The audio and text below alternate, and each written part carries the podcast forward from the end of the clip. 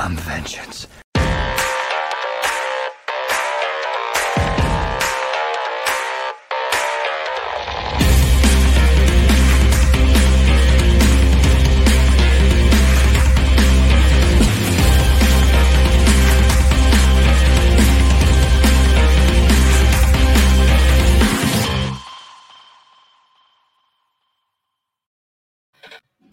Welcome back, everybody. This is Mark 114 of the Super Civil Servants podcast.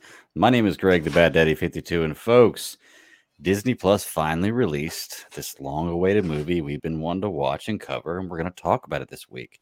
Jungle Cruise is finally on Disney Plus. I'm excited. Rock. Yes. So here we go. Uh, I haven't got a chance to watch Jungle Cruise yet. So, but it might get in the books. My kids want to watch it. We'll see. But we do have some fun stuff to talk about this evening. It's going to be a good time. We got a room filled with heroes once again tonight. Uh, the regulars with us, my co-host Sara. How are you doing? Dude, I'm over people tonight. I can tell by the look on your face. Try to go out to dinner with my family, and it's Mm. like, oh my gosh, what was I thinking? We had fun though. Everything was good, but still, I was just like, seriously. But otherwise, everything's good. Looking Yeah. forward to talking to you fellas. So, I hear you. yay. We got a lot of good stuff to talk about tonight too. Fun, fun stuff. Ross is with us, one of my other co-hosts. How you doing, buddy? I am. I'm reeling from a week. we, we started here, we got all the way down here, and I'm hoping that this little this little deal brings us back up a little bit.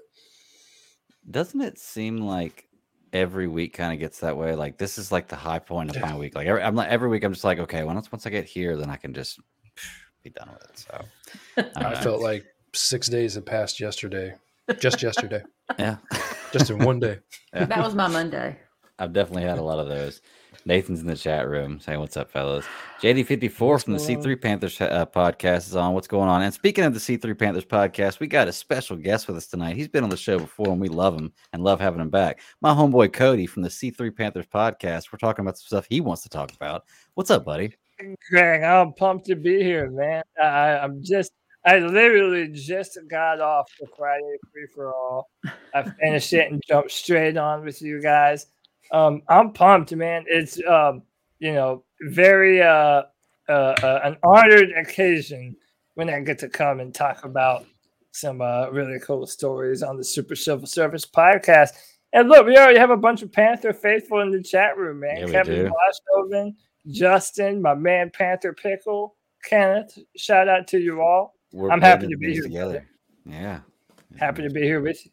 I appreciate it, man. It's good to have you. Well, you know what, man? I didn't know uh, with doing the free for all how uh, long it was going to be before you got on. So I was planning on backloading the main stuff you wanted to talk about. But since you're here with us right now, as soon as we started, Yeah, let's get into some stuff that you want to talk about because that's the stuff let's that I've do got. it, man. You know, um, Take it from the top. what I'll, Cody, you're the guest, man. I know the two big things you want to talk about was uh, Shang Chi and uh, Arcane. Which one do you want to start with, man?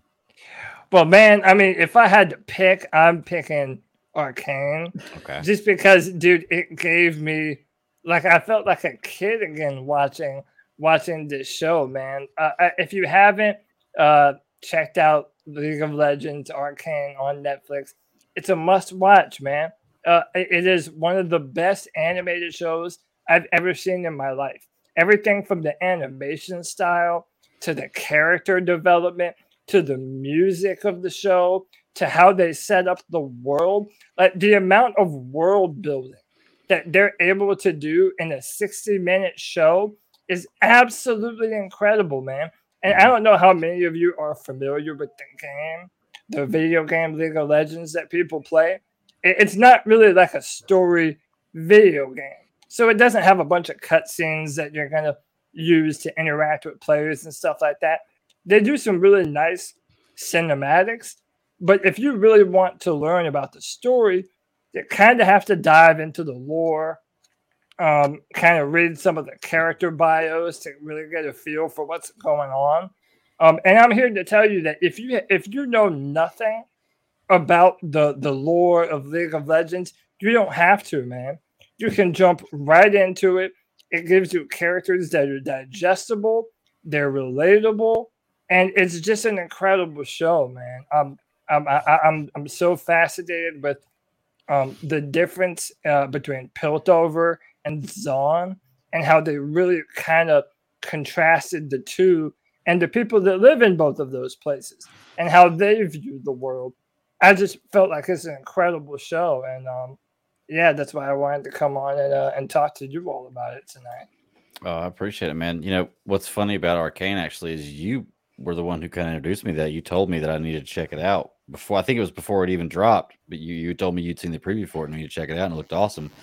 Um, yeah, it's. I agree with you. I was trying to describe it to a friend today, and I I, I told him as far as the animation goes, it's like Clone War style animation, but on crack. You know, like like some of it looks so real and so great, and and you know they give you a lot of side boob, which is great because who doesn't love side boob? You know, Um, right? like I mean, you know, Yeah. right. everybody does, right? So, um, Sara but loves side boob. I mean, come on. Sometimes I just stand sideways so you can get a glimpse. right. oh, I always try to turn myself a little bit sideways while I'm talking. Just a little bit. gets a little bit side boob, but but yeah, the, sh- the show's fantastic. The story i- is great. Uh, the story building is fantastic. I love the characters in there. Like it really makes you feel for some of the characters.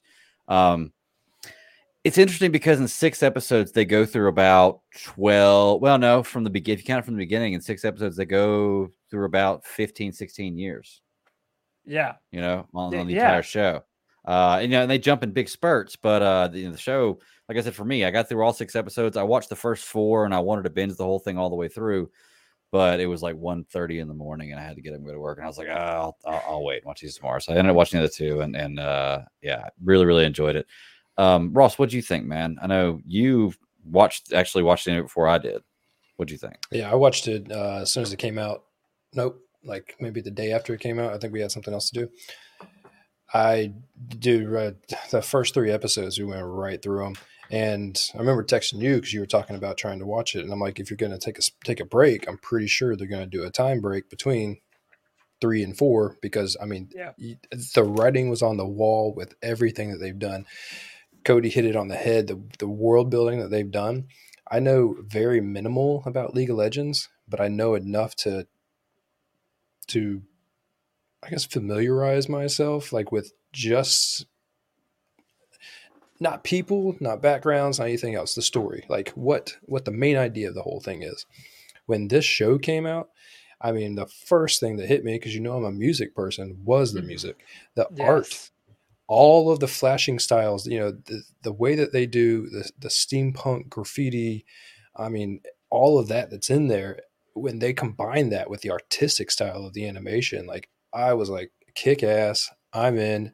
I could do this whole entire thing for however long you want to keep going. And then they threw in Imagine Dragons, the actual band animated, Right. and I was like, what? Right. Well, uh, that, that, the episode six was when I was sitting there during episode six, I was just about hinged to it as I am some of the biggest names that we talk about. I was in it, and like I can't wait for tomorrow for the rest of them to come out. So Dude, I, I'm so happy that I'm not alone and that people actually love this as much as I do. And th- there's something I want to recommend everyone do, it, no matter how many times you've seen it. Go through episode by episode and don't be afraid to just pause it and look at what I call the implied world. If you pause it on a frame, especially when they're in Zaun, you get to see so many details oh, yeah. that implies this rich lived world. You know it, so there was a bunch of you know uh, tragedies that happened in Zaun, a lot of chemical spills a lot of really bad things. And if you notice that there are parts in Zaun that they've built their own greenhouse because there isn't a lot of fresh air down there in Zaun. That's also why the the police officers they wear those masks because they're not used to the smell down there. Hmm. And it's all those little details that you might otherwise miss that you go, oh, okay, wow. It's like they're really showing you something with just a little bit. And, and yeah, it's just it's been absolutely incredible. Um, the the characters in the show, it doesn't take you long to fall in love with them. Hmm. Uh, it, it really doesn't. I, to yeah, go put the whole story together. Yeah, Yeah. I mean, with the Yeah. with the kids, the orphans, and um, was his name Vander was the father. yeah, Uh, yeah, Vander. the father figure. that yeah. whole entire storyline that they they put together is i mean you don't have to know anything you can roll right into it i mean the science is off the wall crazy, but Mhm. it's completely believable because of the way they tell the story. Right, right, and it's their universe. They can make whatever kind of science they want to. You know, Darn so, right. I mean, and you can't really argue with it. Uh, Sara, did we get your kind of just overall thoughts? How much did you, did you get all of Arcane watch? I've got to like halfway through the fifth episode. okay. you're- So, you're pretty much um, so a lot of stuff you guys are talking about, yeah. The thing that really gets me because I asked Brian about that if he knew about the League of Legends and that, and he's like, "Yeah, you know, I kind of a little because I don't game, he does. So you know, I was asking him about it, and he was like, "Yeah, I know a little bit about it." But the animation on this, to me, it feels like you've taken all the cutscenes of a video game and put them together. Yeah. And I love that animation. I absolutely Yeah. love it. And I think that's that really drew me in first because I'm not a real huge fan of um animated things, but I'm getting there. But yeah, I really do. I mean, I love the characters. I love the story. I mean, you don't have to know anything about the video game because like I said, the way they're pulling everything together, every character has it's I don't feel like there's a filler character. You know, one that you're just kind of throwing in there just for, you know, for just the story. Everybody Yeah. has a great story. Now, the one little thing about powder or slash jinx, the thing that kills me, I'm like, is this like a little um Harley Quinn running around? Because that's the kind of vibes I got off of her. That's the exact vibe Definitely. yeah. Definitely Harley Quinn vibes. Yeah, absolutely. But Vi, I mean, I'm loving her. I'm loving her, especially now. It kind of confused me a little bit with the where from one episode and then the the time where you kind of jumped forward Yeah. Because I was because nine times out of ten I watch this at night after the kid put the kids to bed, and I think that was one where I had to like kind of fall and like dozed off, and then I wake up and I'm like, hold on a second, what just happened here? Yeah. yeah I'm like, yeah. she had like this one little braid. Now she has like these long, like yeah, two yeah, braids. yeah, I was yeah. like, oh Good. You, they're I mean they are acts and like exactly how they call it. I mean these are acts to a to a much bigger story and it's, it Yes. works out fantastic. And you know, Ross, I don't know what your opinion on this, but to me, it never felt forced. Like it never Mhm. felt like, oh, now they hit the fast forward button, and now they're just rushing through it just to kind of age them up. Like everything was timed so perfectly. Mhm. Uh, you know, as, and they, they really, in a very few, a very short amount of episodes, you're able to see the connection between uh, Vi and Powder, and even their their young kind of group of of kids that they go around and hang out with. They're, they're getting into troubles and getting into things. And then I love how it kind of slowly introduces you to the overall theme of the story.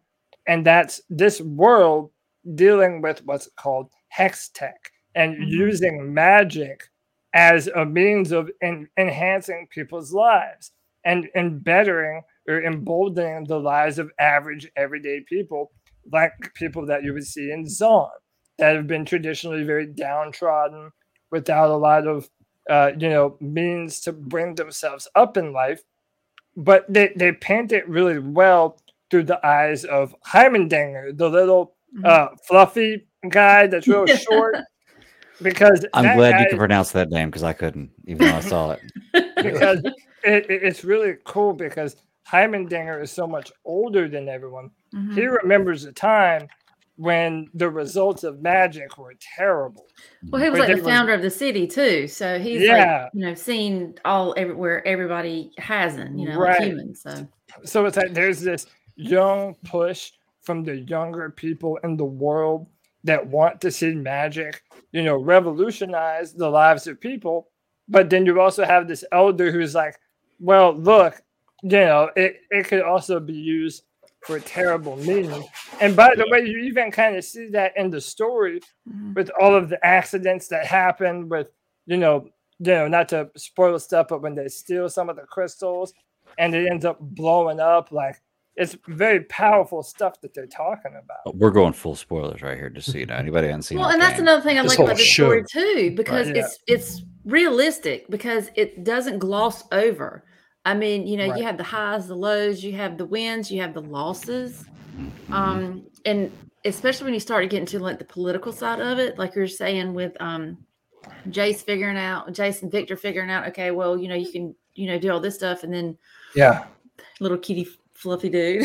Mm. I can't say his name either. Heimerdinger. Heimen- You know, that was Heimerdinger. really interesting. You know, when he brings it up, you know, and he finally sees, you know, what they're doing, he's like, he basically says he's like I've seen this happen before. I've I've seen that you know it's you know it's kind of like as a parent when you're telling your kid you know don't do this. I've done this before. You know I'm trying to keep you from screwing that you know doing making the same mistakes and that's what he Yeah. that's kind of what he's seeing they're about to do. But I do kind of like the political angle too because it's you know something you can kind of relate to. You know it's just um, For sure. You know the power hungry it's like you have the best intentions but they don't always go that way so i mean Yeah. it's, it's kind of realistic even though it's you do have realistic themes in it so Yeah. I, I think that kind of pulls me into because that really you know makes you pay attention because okay let's see how they're going to present this and you know how can you relate to it because i think that's a lot of another way a lot of um you know shows like this that work is because of the re- relatability Oh. so it is you know it's something like okay this could possibly happen one day maybe but you know you can take this event and kind of put it in your current life and see how things are going Right. so Right. i think that's one thing that's kind of cool about it Yeah, the story is so multidimensional. I mean, adding in everything else, and that's what keeps you. That's what keeps you on your seat.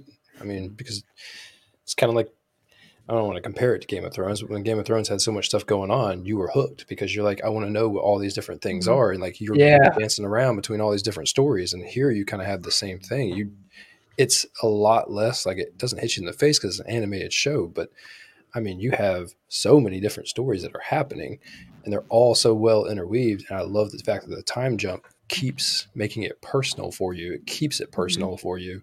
And dude, you, I mean, I, I'm going to be rewatching this show probably quite a few times Yeah, as the I years agree. go on. I agree. So, and one of the cool things uh, about this show is that there are, are so many other characters and stories and parts of the world that they haven't even begun to tell yet. So it, it seems like they could be setting up this incredible animated world that uh, we could all be enjoying for a long time to come. Yeah, which Well- I'm fine with. Oh yeah, I agree 100%, man. This is definitely one that that's gonna uh, hold up through the ages, and I'll probably watch a few times because it's a really great series, and I, I feel like I'm just getting it on the beginning of it, even though I know nothing of the game. Like I've got it on the beginning of the television show, so I'm really enjoying it. One thing I really liked about this, and pointed out a couple things I really liked, and we can just go through characters and scenes whenever we want to uh, wrap in, you know, about the show. Uh, with a lot of anime that I've liked, I, I'm really starting to like anime a lot, but I get lost in a lot of fight scenes. It's hard to keep up with a lot of fight scenes. A lot of times I feel like I'm watching a Michael Bay film and a lot of anime fight scenes. You know, like I don't really know what's going on. It looks like flying metal and explosions, and I and you know, exactly. So in this series, though, the fight Yes. scenes are done so well. I mean, they they are Yes. so beautiful. I can keep up with everything that's going on. it's so It organic realistic. Yes, everything it's looks so so, good. organic I'm telling you, the animation is so on point that that uh, my wife doesn't like animated animated stuff, and she doesn't really usually ever give it a chance. She kind of tries sometimes, but doesn't really give it a chance. she came on when I just started this. It had been like ten minutes. It just started. I told her I was like, "Well, I just started this ten minutes into it," and she didn't want to admit it, but I knew she was into it. Like when we're playing a game, and I have to keep reminding her, be like, "Hey, it's your turn. Hey, it's your turn. Hey, it's your turn." She she was into it, you know. So uh, it's it's that good. It really is. Like it's it's just as good as watching a live action show. And the animation at some points looks like a live action, Mhm, you know. Scene. It does, So, even even down to their facial expressions. mhm. mhm. I I mean, every like it's part of the, the reasons why this is such a breath of fresh air. And we'll talk about this a little bit with Shang Chi, right? Like I felt like Shang Chi did it, it, it did certain select things very very well, but then other things I felt that it did kind of poorly. Ar- Arcane League of Legends, it checked off every single box from the animation to the voice acting to the music to the artwork. And another thing that you mentioned too, like you know, your wife was just kind of passing by, and you know, the the, the colors are so rich and bright and vibrant that it's like, yeah, it's not hard to get completely drawn into this thing. Uh, So it, yeah, and I, I'm so happy that you mentioned the fight scenes too, because I'm a big time MMA fan, and even in and even in real, you know, movies with real actual people and choreographers, some of the fight scenes just get so over the top and so dumb. But in a world that is a fantasy world about magic and all these other crazy places, the the the action and the fighting seemed bone crushing. It seemed like real, like this was real violence between people that are fighting for their life. Mhm. And I just I just think it was awesome. It's such a good show, such a breath of fresh air. Um, I, am just happy that shows like this can thrive Mhm. and find their audience and make it and have a room to expand because they deserve to. Oh, yeah.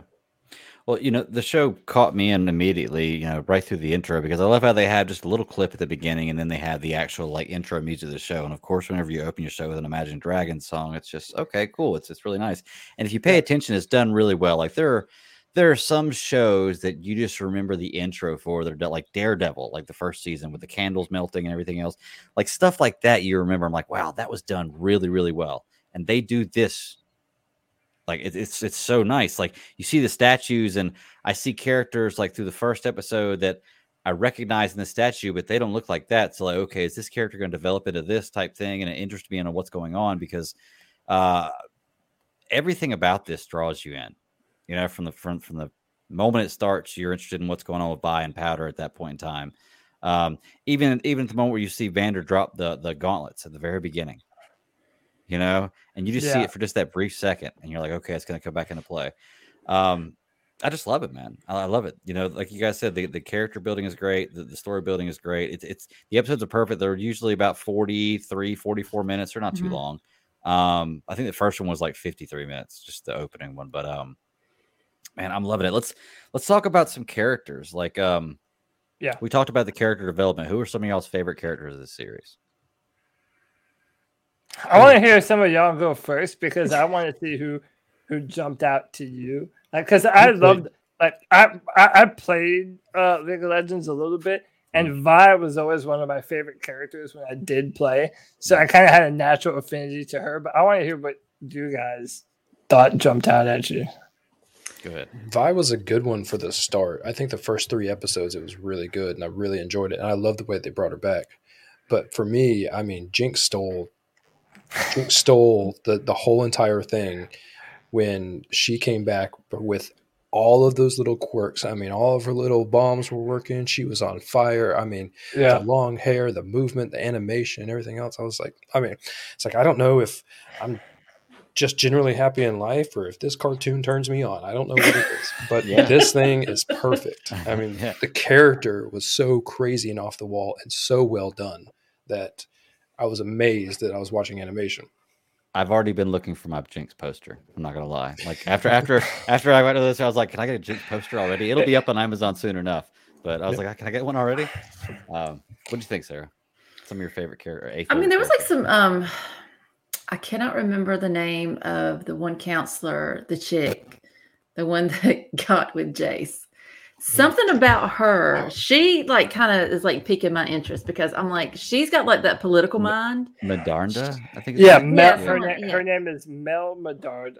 Mhm. Yeah, she's Medarda. got this political machinations that are going on, and I'm like, okay, she is like straight up using this dude, and I'm really curious to see how this is going to play out.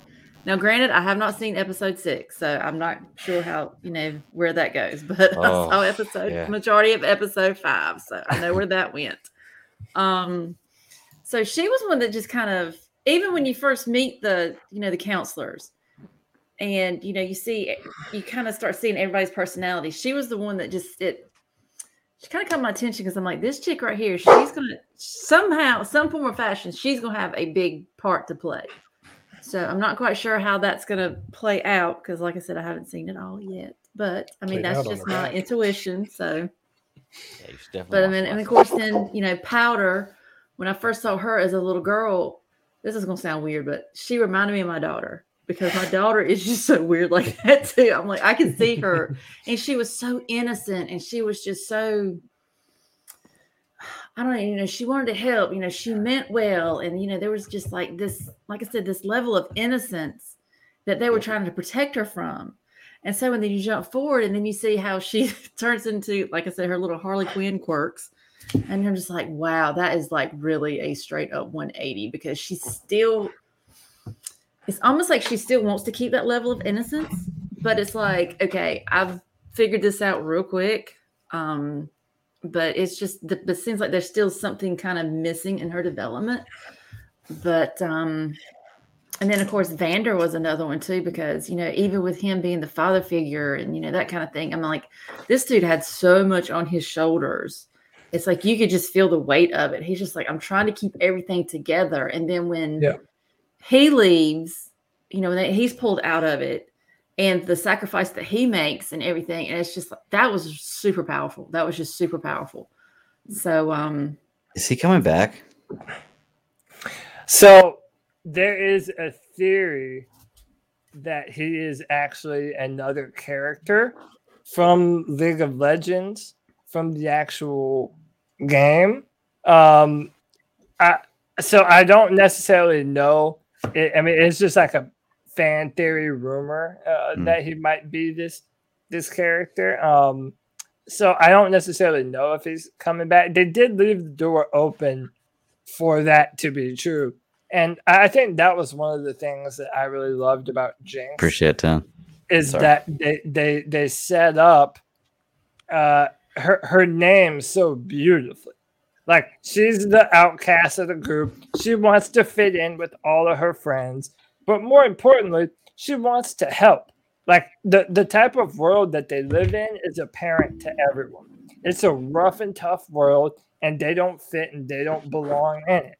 And then when when your loved ones, when their life is at risk, it- it's like you know you don't want to be stuck on the sidelines with everyone else having to protect you and fight for you. So it, it made that that final part of episode three all the more powerful, man hmm you know, Vi told her not to come, stay there. And then, of course, it's like, oh, but no, I have these hex crystals. I, I'm going to go and save my family. And then, in trying to do so, she causes this tragedy that kind of forever changes her trajectory as a character. I just thought that was beautiful, man. I thought it was a mastercraft in storytelling. I really enjoyed it. Um, and then the other two characters, that are main characters in and of their own right, but they're kind of pushed down to a secondary role because of Vi and Jinx. Uh, and that's Jason Victor. And they're really like the yin to the yang mhm. of the Zaun story, right? And in Piltover, you have these two guys that are on the precipice of something that could be groundbreaking for everyone.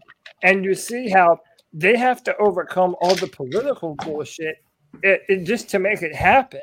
Every step of the way, there's someone trying to stop them from continuing their research uh, to the point where the the council, you know, was going to completely throw him out. It, it got to the point where, you know, it took from a lot of real world instances of politics getting in the way of meaningful advancements being made. So even though it's such a high fantasy world, they were able to root those concepts very well through the characters of Jayce and Viktor. Um, and I really liked their struggle and how it's painting the entire world. So yeah, blue collar blue collar workers coming up in the white collar world. You know, I mean, Yeah, man. Well, and that's the thing about it, too, because one of the scenes that I thought was so powerful was when um, Jay stood up within the the meetings with the counselor, and this was after what's our what's our little professor's friend's name? Heimerdinger. Heimerdinger. Heimerdinger. you know, when he makes that's when he makes a statement, and you say, "Hey, been there, done that." You know, we don't want to go through, down that path again. And that's why it was that was really you know like with the politics coming in because at the I guess at the the um sh- I don't want to say the show, but at the theater or whatnot, when you start seeing Jayce, you know, um, starting to interact with all the other counselors and trying to you know you know wheel and deal Yeah. and you know trying to you know push his agenda, which I don't know if he really knew he had an agenda at that point. Yeah. Mhm. That's where this other chick came into play because you know, Right. that's what I'm like. Mm, she's starting to do a little something behind the scenes here. And so then when you're standing up there at um, you know, in this meeting and you know, Jayce makes the point, he's like, Well, I say that it's time for early retirement because didn't they say that this town had like celebrated its bicentennial? Yeah. he said he's like over 300 years old, I think. So and, and, yeah, you know, and Jayce makes the point. He's like, "Look, he's like us humans, we don't have the time or you know the lifespan to, you know, wait to see you know progress develop like it naturally would." He's even like, "We need it now. best. Yeah. We need it now." So, and that Yeah. that was something that was really crazy too. Mm. So, Yep. Before we get too far away from it, I did want to bring up one thing. You guys were talking about emotions earlier and like how the, the animated, like they have the emotions in the face, how well they do that. Look, there's the one scene where Powder is still Powder the first time she's told to stay back, but right before she comes with a little uh, uh, hex tech before it's, you know, stable and, uh, and kills all her friends and she's crying and she's crying hysterically. And look, I have two girls, man. I raised two girls. And if you've ever raised kids, girls especially, that was real. Like that was a real freak out moment. I've seen it in real life, and I was like, that been was there done too. really, really well. Like, Still do it every now and again. Um, but uh, I want to talk about some more characters too. Uh, what y'all think about Silco as the as he- he's kind of a, a Lex Luthor type type character. He's he's Yeah. a bad guy, but he's not really a he's not really a bad guy. He just goes about doing things the wrong way. You He has know? such Tarkin Um, vibes. I don't know yeah. what it is. yeah, it, it- the look of him. Yeah, it, it does have very Tarkin vibes. Look of him, but yeah, I mean, it's like I said, I don't want to side with the character because you know he's not a good guy. He's a bad guy in the show, but it, it's almost like the Thanos thing. Like what you're saying is not wrong, but you can't go about it like this, Mhm. You're just You being know. an asshole. right? Yeah. No, Yeah, I and, think uh, that well, go ahead, Ross. Go ahead. he, he had a real like slimy vibe that I felt like I've seen done over a few times, and with uh, the methodical way that they have the voice actor actually give off of all of his roles and his lines. Um, uh, the story is kind of what really helped me stick in with him because I could see that I could see you know the little guy ended up on the wrong side of the toxic river and then something happening to him and he's like the whole world is now like it it owes me something and he is coming for it hard and what is what is the uh what's the purple stuff called Shimmer. Um, Shimmer. shimmer there you go Yeah.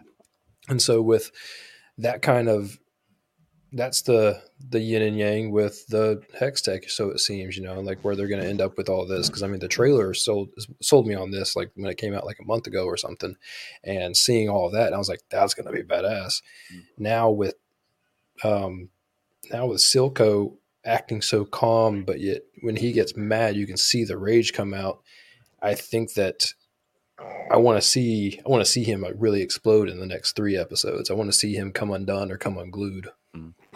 Well, I, I do have a question about this. I don't know mm, as much about the series. Like I said, I'm just walking into this, and as somebody who has never played the game Mhm. before, they set it up so you can do that, and it's a legitimate question.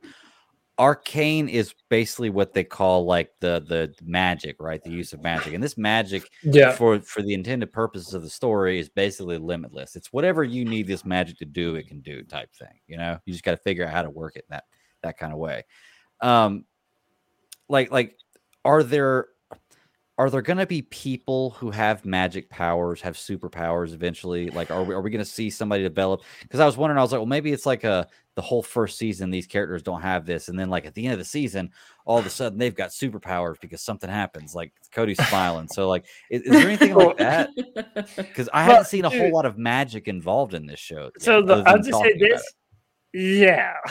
yeah, and then some. Okay, and, cool. and, and that that comes from me just so you gotta understand like uh, league of legends was popular my freshman year of college uh, and, and it's been going ever since then i've been out of college for what 10 years now i, I guess so it's, it's been out there a while they have a lot of uh, of really powerful characters and like i said you know again I, I never did a big deep dive into the league of legends lore uh, b- a- anytime before this. But after the show, it had been going back on YouTube and going back and actually looking more at the lore of League of Legends.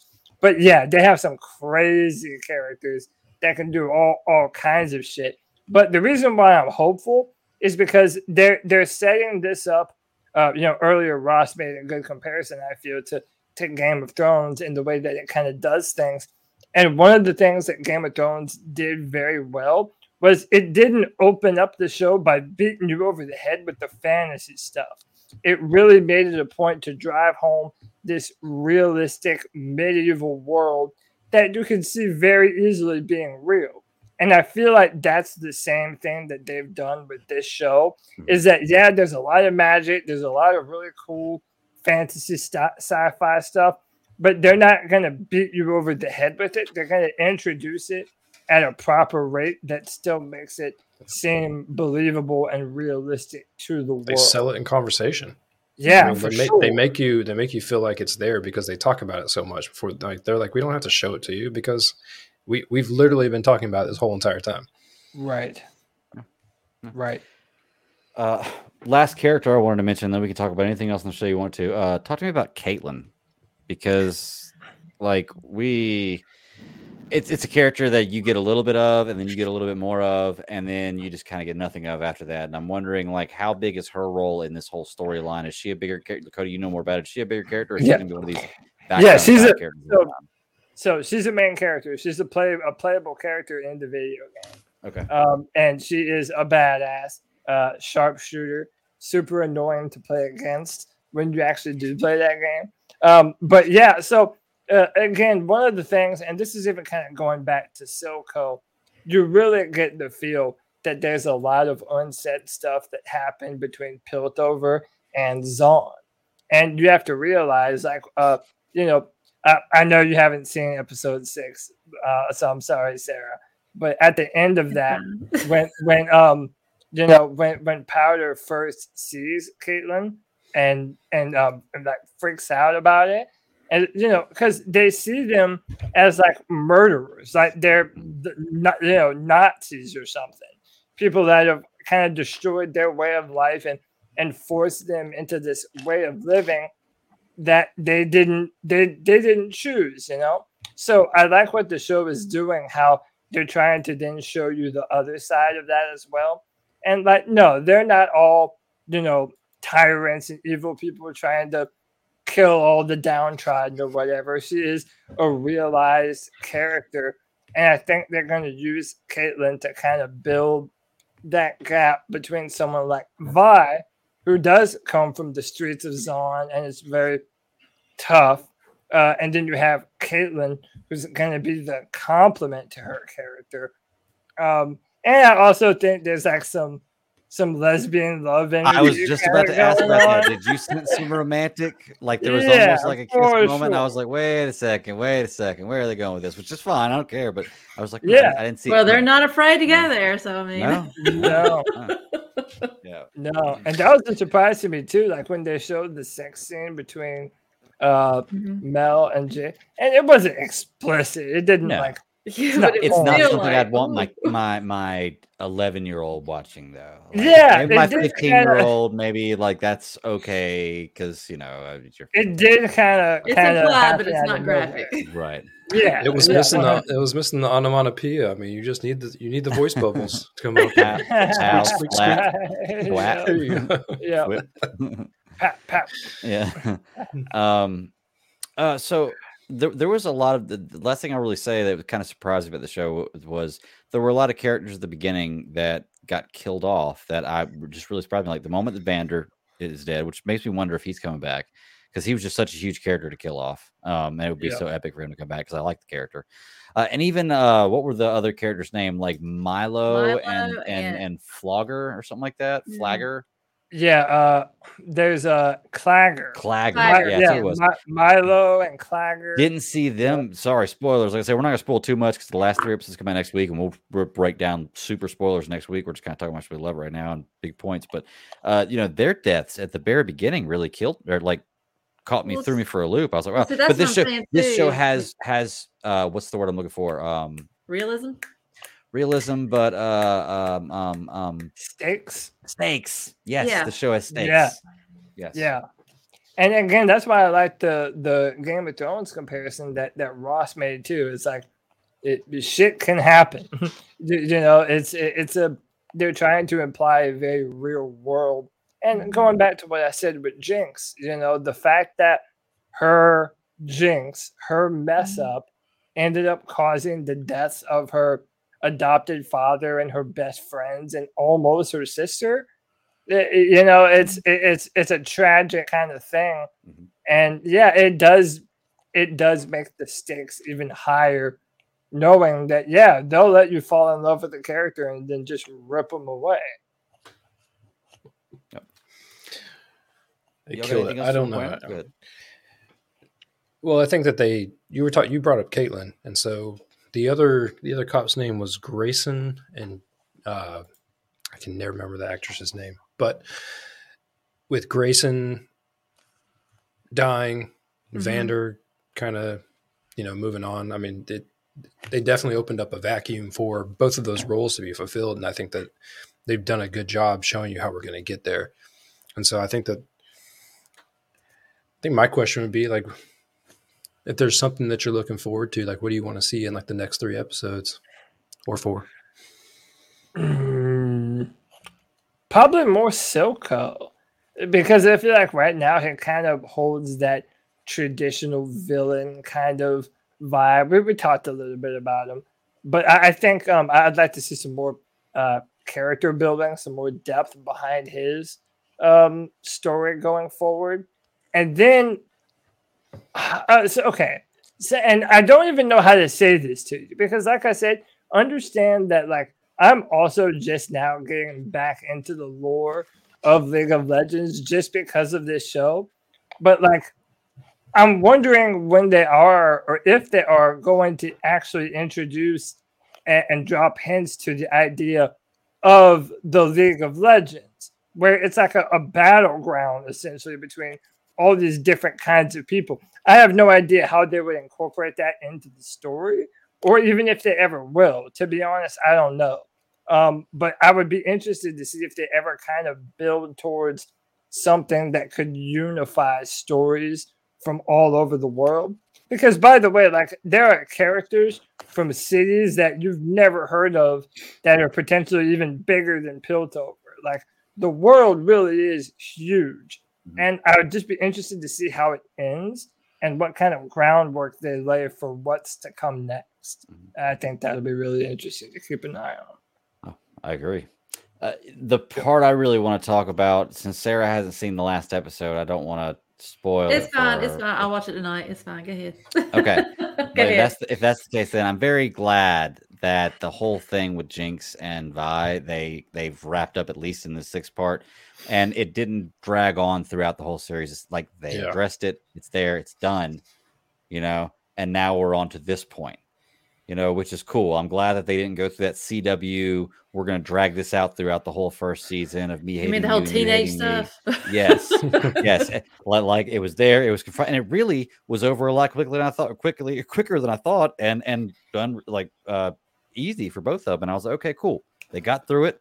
Now let's move forward. And then you know what happens happens. Yeah. So, uh, I mean, it's it's it's good. I, I like so I'm interested to see what happens with them because they they're by far for me the two most interesting characters. Obviously, they're the lead characters in, in the show, but uh, I I want to see them working together as a team in the future because this is gonna have more seasons. Obviously, right? It was like number Yeah. three on Netflix. Let, let, So, uh, well, it's wild. um, it was number one on Netflix for the month of November. oh really? Okay. So yeah. Oh, and oh, by the way, all the the reviews and the scores are like through the roof. So yeah, it it's is. it, it's it, it it's was a, high. yeah, it's a whole thing, man. It should be. Sara, what is something what about you? There's something you want to see in this uh, last three episodes that's going to really get you going, or you just kind of excited to see? I, what- I mean, I'm I'm totally like cool with the way it's going right now. Like you said, if especially episode six, if you're saying they finally got build a bridge and got over it, I'm just I'm curious to see that to see if you read anything into it, you know, because you know sometimes you can have the and I'm just kind of going off generalities here. Sometimes you can have the facade of everything's cool, but then you might have that underlying issue or an underlying resentment. So I don't know. I mean, I'm gonna kind of save my judgment until let me watch that and then we can watch the rest one and we can come back because Yeah, right now One more thing I know I'm excited for is, like I said, if you watch the beginning and the intro and you look at the statues, there are a lot of things you see that you haven't seen yet. We're through six episodes, and there's one statue with where you see the scene with um, uh, Jinx holding the gun, and you finally got to see that in the last couple episodes. And then you also see Vi with the gauntlets on, but they're not the Yeah. iron gauntlets like Vander had. They're gauntlets Some like gloves, and we haven't seen that yet. We did see It's it on that trailer. one character that had like the jacked up arm. That was like a gauntlet just like that. And I was like, okay, maybe that's where the get that she gets the idea That from. was cool. But we that haven't cool. seen that yet, and I'm interested to see her with these gauntlets on because she's already a badass. Like she is a badass, you know. Yeah. um, so I want to see her with these gauntlets. It's gonna be pretty fun. Uh, I, I, I'll say, um, I, I, I will only say this. I would expect Jayce's level of badassery to continue to climb as well. Ah, Okay. He- I, I'll just, I'll leave it at this. He is a playable character in the video game. So, Yeah, I can't wait till everybody gets powers. You know, That'd he's so messing fun. with all that Hextech. I mean, so you know, fun. it kind of. yeah. It's been teasing me the whole time with the little purple things floating all around, and like this reacts. I'm like, oh, it's gonna happen right here. Everybody's gonna get their powers, and then yeah. All right. Well, is there anything else you want to say about that? it's a great show. Uh, like I said, we didn't go into too many super spoilers this week. Episodes uh, seven, eight, and nine come out tomorrow. We're gonna watch that, and then we'll really dive into some super spoilers next week with it. I'm sure. Um, but are y'all good with Arcane? Yeah, as Yeah. far as Arcane, Watch if it. you haven't, it, yeah, if you haven't watched it, please do. It's a breath of fresh air. Everything about it is so good, from the art style to the Mhm. animation, the voice acting, the music. That they they checked off a ton of boxes.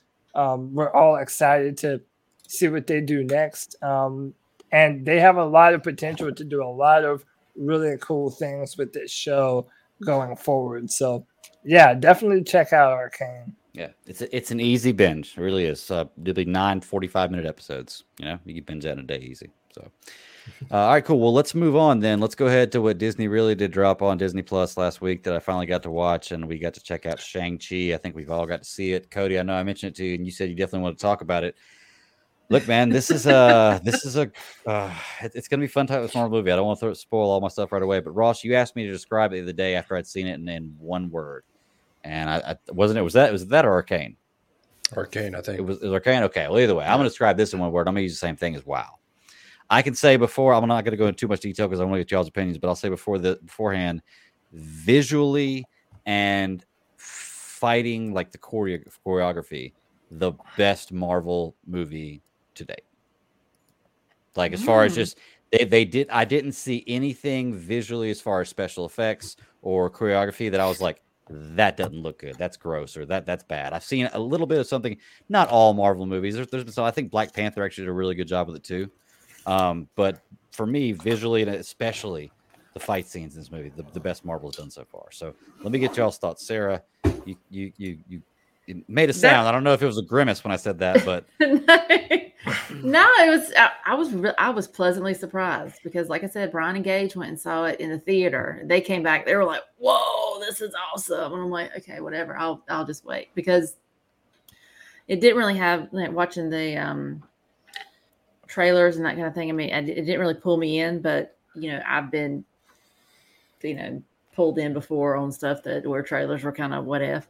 Um, I just I just really enjoy. I mean, it's the characters, the way they interacted. Um, it was visually. I mean, it was it was one. I did never feel at some at some point like, okay, where or can we get the story moving? I mean, can we you know get this rolling? I mean, it was it was just it was just a fun film to watch. It really was. It didn't feel like a typical like Marvel movie. It was you know, it's something other than, and plus, I mean, I guess it's just the fact you didn't have like the typical MCU that we were so used to. Um, because I have said before, is even though I do, I love, you know, the last 10, 11 years, it's just kind of like, okay, enough's enough. give me a break. But, um, but I think visually is what's really pulled me. And plus, as far as Shang-Chi himself, the character, he didn't seem too, he was just like so chill. I don't know. It, It's it's kind of weird because it was like such a foil between like, you know, a Tony Stark or um, you know, Steve Rogers at that. He was just kind of like, all right, here's my backstory. Hey man, it is what it is. You know, it's yeah. it was crazy. I mean, it was just it was just so much more fun to watch, and it was something. I felt like it was something different. And like I said, the choreography was like you're just whoa, whoa. That was it was very fluid, super fluid. I think that's one thing I would just describe it. That whole film is just fluid. flows very very well yeah yeah, Yeah. can, I- can i say honestly like uh you know I, I talk about how the there there are the story's not not the best story i've ever heard but it's a great story for me it was like i said the special effects and the fighting that blew me away but um oh i had it right on the tip of my tongue and i forgot what i was going to say about this Sara. i hate when i do that and i have a point where i write things down whenever i'm walking but Dude, I feel like that happens to me yeah, all all, the time, time all the time, right? Because I have so many things going through my head, keeping up with the chat room, also, yeah. Um, oh, oh, I know what I was gonna say. This felt like a Disney movie, not an not a Marvel movie. Dude, you literally stole my fucking take. This is like a Disney you movie, not a Marvel movie. stole my take. Mhm. This is the first MCU film where I felt like, am I watching a Disney Channel original movie right now? because I kind of feel like I am. So, one, let me issue an apology to Sara because I feel like every single time Sara goes on Twitter and is like, oh, I really love this show or this Yeah. movie. Like mine is the first comment, and I'm like, nah, it's not actually that good. Like I come off like such a dick. So one, But I we don't argue. I mean, at least I Yeah, listen. yeah, but uh, okay. So uh, this is my my critique of of Shang Chi. So one, I agree with you. the The action and the choreography is incredible. I still so I, I could say it's the best choreography. I still think it's between that and the Winter Soldier Yes, that for would be for the next one. for yep. yeah for fantastic fight scene choreography. Um, the action was fluid and fast paced, and yeah, you really got the idea that they grew up in an assassin cult, you know. Um, and, and then, uh, secondly, the listen that Disney budget hits, man. Yeah. The the the graphics are incredible, and I love like Chinese mythology anyway. So to see the Fu dogs and the Leviathans Mhm. and all the cool different creatures that they put. Like, dude, it's just so cool to look at, man. It's an incredible visual experience. And especially if you saw it in theater, you're going to have an incredible experience, right? It's literally everything else that I had a problem with. okay. And what I mean by that is, Well, okay, b- one, Before you go into it, let's get Yeah, Ross's okay. overall thoughts. Yeah, and then, yeah, and then go we'll ahead. dive into Yeah. those. yeah, I I felt like I was waiting for this movie, but I wasn't really like waiting for it. I, I didn't need it because you know at the same time you know we had the story, we had the Infinity Saga. Here we are. We're gonna get new stuff. I'm like, okay, I'm cool. I'm on board. The shows have been a perfect uh, perfect tie over. Um, this movie got bumped for COVID. Mhm. The um, what's his name? Simu Simu or however you pronounce his name. The whole entire time he has had a face next to that Shang-Chi name. I have been I've been on board with him. He just makes it feel fun and he feels completely energetic and enthusiastic about his happiness in that role. And that alone sold me on wanting to see this movie. I didn't know how all the stuff was going to work out with clearly I thought their choreography was going to be great and it was. Uh, I didn't know how crazy they were going to get. They got a little weird the movie itself was so fun. Uh, his friend was just making up the comedic part. That was a lot of people either hate it or love it. And for me, I thought it was a perfect balance with him being the American side and his sister, or her being the American side, excuse me, and his sister being the straight Chinese side. I'm a sucker for the behind the scenes information, and I definitely watched the behind the scenes on this because I love knowing how they do things, and I love all the fun that goes into it. Because when they, it used to be weird. They used to always have like DVD extras, you know. Mhm. When they had DVD extras, it was it was always enough just for like little clips and a little bit of fun here and there. And now they're making a documentary as they're making the movie, a complete in every last little line. And the behind the scenes thing was interesting to watch. Uh, I watched part of it like late last night and finished it early this morning, and it was it takes you right back to all the fun parts of the movie. And they they everything they're talking about, I'm like, that's how I felt. That was me, you know, like four days ago when I watched it, and everything about it was really awesome. The Yeah. the the bus scene was so weird, but when you go behind and watch how they actually make it, you're like, dude, awesome. Like, have fun with it. it. This movie felt fun from the beginning before I even saw it, and it felt fun watching it. So it was fun. Something about bus scenes, man, just always end up making them badass. Something cool about a bus, you know, Speed, Matrix, uh, Spider Man, like just just bus scenes, man. Yeah, Speed was an awesome movie. The first one. I'm not talking about the other ones. The first one was great. um, yeah, yeah. Uh, like I said, overall, I enjoyed this movie. Uh, it it wasn't a disappointment for me from Marvel, um, but of course, there are always things we want to point out that we didn't enjoy or that necessarily felt they could have done better. And Cody, it seems like you have a few of them loaded up in the barrel or in the chamber here. So let's. uh I want to hear this. I want to hear this, dude. I feel like you always grow to become the person that you grew up hating. Eh, like, I, okay, I used to be the type of person like for movies like this if you nitpicked too many of the details, I'm like, come on, dude, you're missing the point here. Like, it, calm down a little bit. But now I feel like I am that old asshole that just like, like now I'm I'm, I'm peeling through this movie. yeah, and it's like, okay, so where do I start? First, um, the main character to me had zero personality. Hmm. Like, okay, you grew up as an assassin but like, what? Okay, what? What's your edge though? Because he doesn't ever really come off as like a brooding character that's like depressed that he hasn't seen his sister in years, or that he had this um, even emotional trauma related to his mother's death. Like he's just kind of you see him in the world. He's you know doing this funny stuff with uh the female lead. I know her name in real life is Awkwafina. I don't remember what her Katie. name was in the yeah, Katie, yeah, Katie, right. So, uh, and then on, on top of that too, I also felt like the movie kept on trying to force this like romantic connection between the two, mm-hmm. and the two main characters have the chemistry of a cat and a dog. like they, they just they do not fit together, man. And, they fit together great as good friends.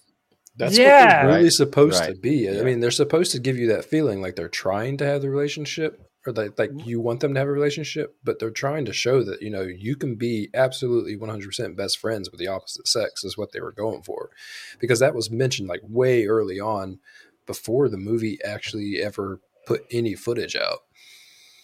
yeah. yeah. and uh, you know, like I know there was that scene where her mom was like, "Hey, when are you two gonna get married?" And he's like, "Oh, mom, come on, we're just friends." It, and it's like, you know, I, I, I get that, and then also again, if we're going full spoilers here, like yeah, the fact that her arrow was the one to hit at the very fucking end. And, I can agree with like, you on that. Yeah, it's like there, there, there's a lot of there's a lot of camp to this movie that you you kind of just have to be okay with, and yeah, and you have to kind of take with a grain of salt. You know, uh, I think even when it comes to his dad, like at the end, it all kind of seemed very formulaic and, and how they how they went about things. And I, I also feel like even the weapons, and maybe that was the point of the Eternals to kind of describe some of the weapons and the powers behind it. But I, I even feel like none of that was very clearly defined. Like, why did the Ten Rings? And maybe I missed it. Maybe you guys can explain to me. But like, why did the Ten Rings all of a sudden decide to choose him over the father because it wasn't very clear to me why that happened at the end. Mm-hmm. He, yeah, I, I, I, agree yeah. with you. Yeah. Yeah. So didn't really defeat him. Yeah. yeah. The struggle that he was having with, or the father and the son were having their battle, and the father's using them for the whole like evil reason. And as much as he's able to kind of start, Shang Chi's able to start kind of like pulling them into him at the at the point that he actually gets them his father practically releases them because you see him basically realize that you know what almost kind of like a reckoning like i'm wrong moment when his soul or whatever exits yeah, his head he, knows he's about and, to die yeah. and then he just basically yeah. shoots and like releases because you see his hands go from like fist to like open so that he can slide them off and it's almost like that that's his relinquishing moment like here now they're your problem. You know, like do better than I did. Now I get that, but I think what Cody's more talking about, what I have a question about, is not necessarily that moment because I agree with you. I think at that moment he relinquishes the power, like he realizes he's about to die. You carry this on, you take it on. I mean, like when the five at first, when like he shot him at him, and he all of a sudden can start controlling these five. Like it never explains yeah. anything about that. It just kind of happens. And I guess I in your own just... mind, you can kind of look at it as the, the, the torch being passed on. But why? Like, like it doesn't it doesn't explain any of that. And I, I'll agree with you there, Cody. Like I didn't. I took it as more like a good versus evil fight. Like they were okay. like you're reaching a point to where, yeah, there's no practicality behind. Yeah, and you know, like that, who, who, gets ownership, but that that's kind of my main issue with the whole story. It's like a lot of the things were kind of put in. Okay, fill this note here, hit this point here, and it He's ended right up feeling kind of formulaic uh, at, at, a at a certain point. Um, even also like when they first go to the city where they do the underground like fight club thing, and uh, that's when you see the guy. I forget his name. The guy from um, uh, Doctor Strange.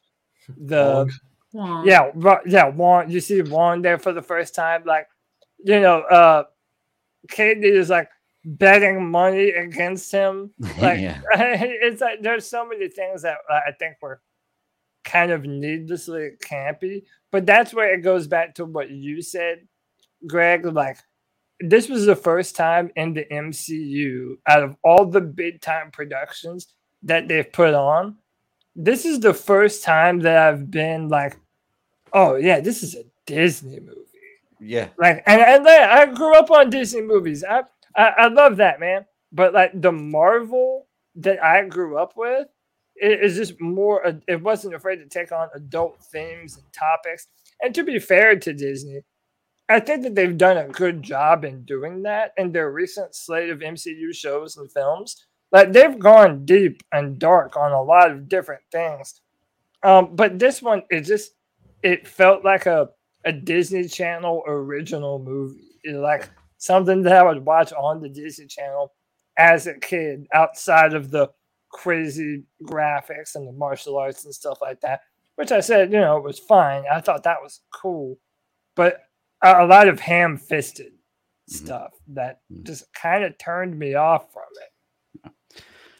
Before we move away from it, Tin Tizzy brought up stuff in the chat room, and he's absolutely right. And I have an explanation for it, and it totally solves his problem for me. Okay, whenever whenever he first met their mother, she was able to control the rings. She was part of the Lao. What was it? Uh, La, La Chow. I, I can't remember. Chow Lo. Yeah, Chow Lo. Yeah, yeah. Um, she was part of that. They have God Kung Fu. Remember that was what he wanted to go there and learn. While Shang-Chi was there, he taught or he learned from because it took, remember, they were there for a while. Their dad had to wait until it was that perfect day on that time of the year to get there. They took mm-hmm. the secret mm-hmm. path to get there. So we they could have been there for a while. He was training under with her to learn God Kung Fu, and that's what he used to control the five rings. Tin Tizzy, that's a great point, man. Uh, thanks for bringing that up. Does that sound expl- like plausible? Because that's that, in my mind that kind really of solves great. it.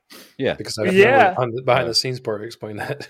Oh, okay. Well, there you go. so, yeah. But I think the fact that, like, that, okay, that instead of us watching the movie and figuring it out, like the fact that it was like, you know, a week or so later on a podcast and you're like, oh, yeah, that's what was happening. Like, I, I just think that it's, it's, it's good. That's st- why.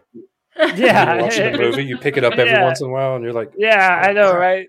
It's like, you shouldn't have to do that and uh, again, that, that's why Arcane I liked it so much, is because all, all, of the things felt real and it gave you information at the right points in time. Mm-hmm. mm-hmm. Where this just felt like, okay, let's hit formulaic story note one, then two, then three. Um, and again, like I think so much of these um characters or these movies rather, they live and die by the main character and Shang-Chi is not a household name. He's right. not Iron Man. He's not Captain America, Hulk.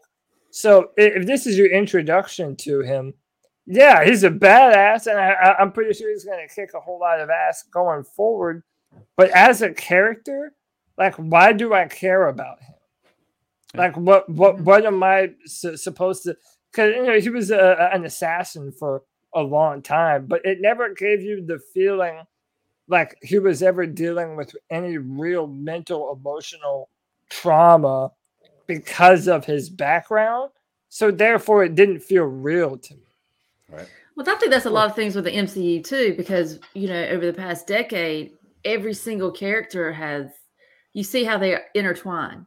So this is like the first time really you don't see it where you know you have a character that's really in that I guess that Avenger esque type deal. You know, especially when you're bringing Trevor into it because you know he came, you know, he was the, you know, the patsy for the the Mandarin back in what was it, Iron Man, what two, three? Hell, I can't even remember. But um, seeing him in this movie, that was about the only tie-in I really had to like the previous MCU. All right. If that makes any sense. moment. Yeah.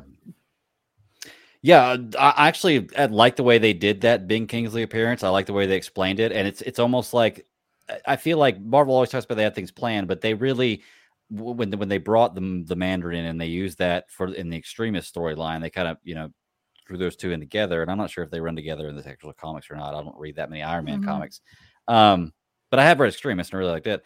Uh, I thought maybe they kind of shoehorned in where you can't ever bring this character back, but they did a good job of explaining that and and giving Ben Kingsley a, a role in this movie, like even be it a, albeit a small one, just even a role in this movie. Um, I wanted to ask y'all about something. I know that when the previews came out, we saw the fight scene with Wong. You know, um, we we saw just a clip of it, just a real brief, and everybody said it was Abomination. Now I haven't kept up with a whole lot of stuff about it, but that was not Abomination, right? Sure doesn't seem like it. No, it said He looked like to me. He didn't have no, any it didn't look like to me either. Okay, so I'm just making sure that I wasn't wrong there. I could have been, but I was making sure.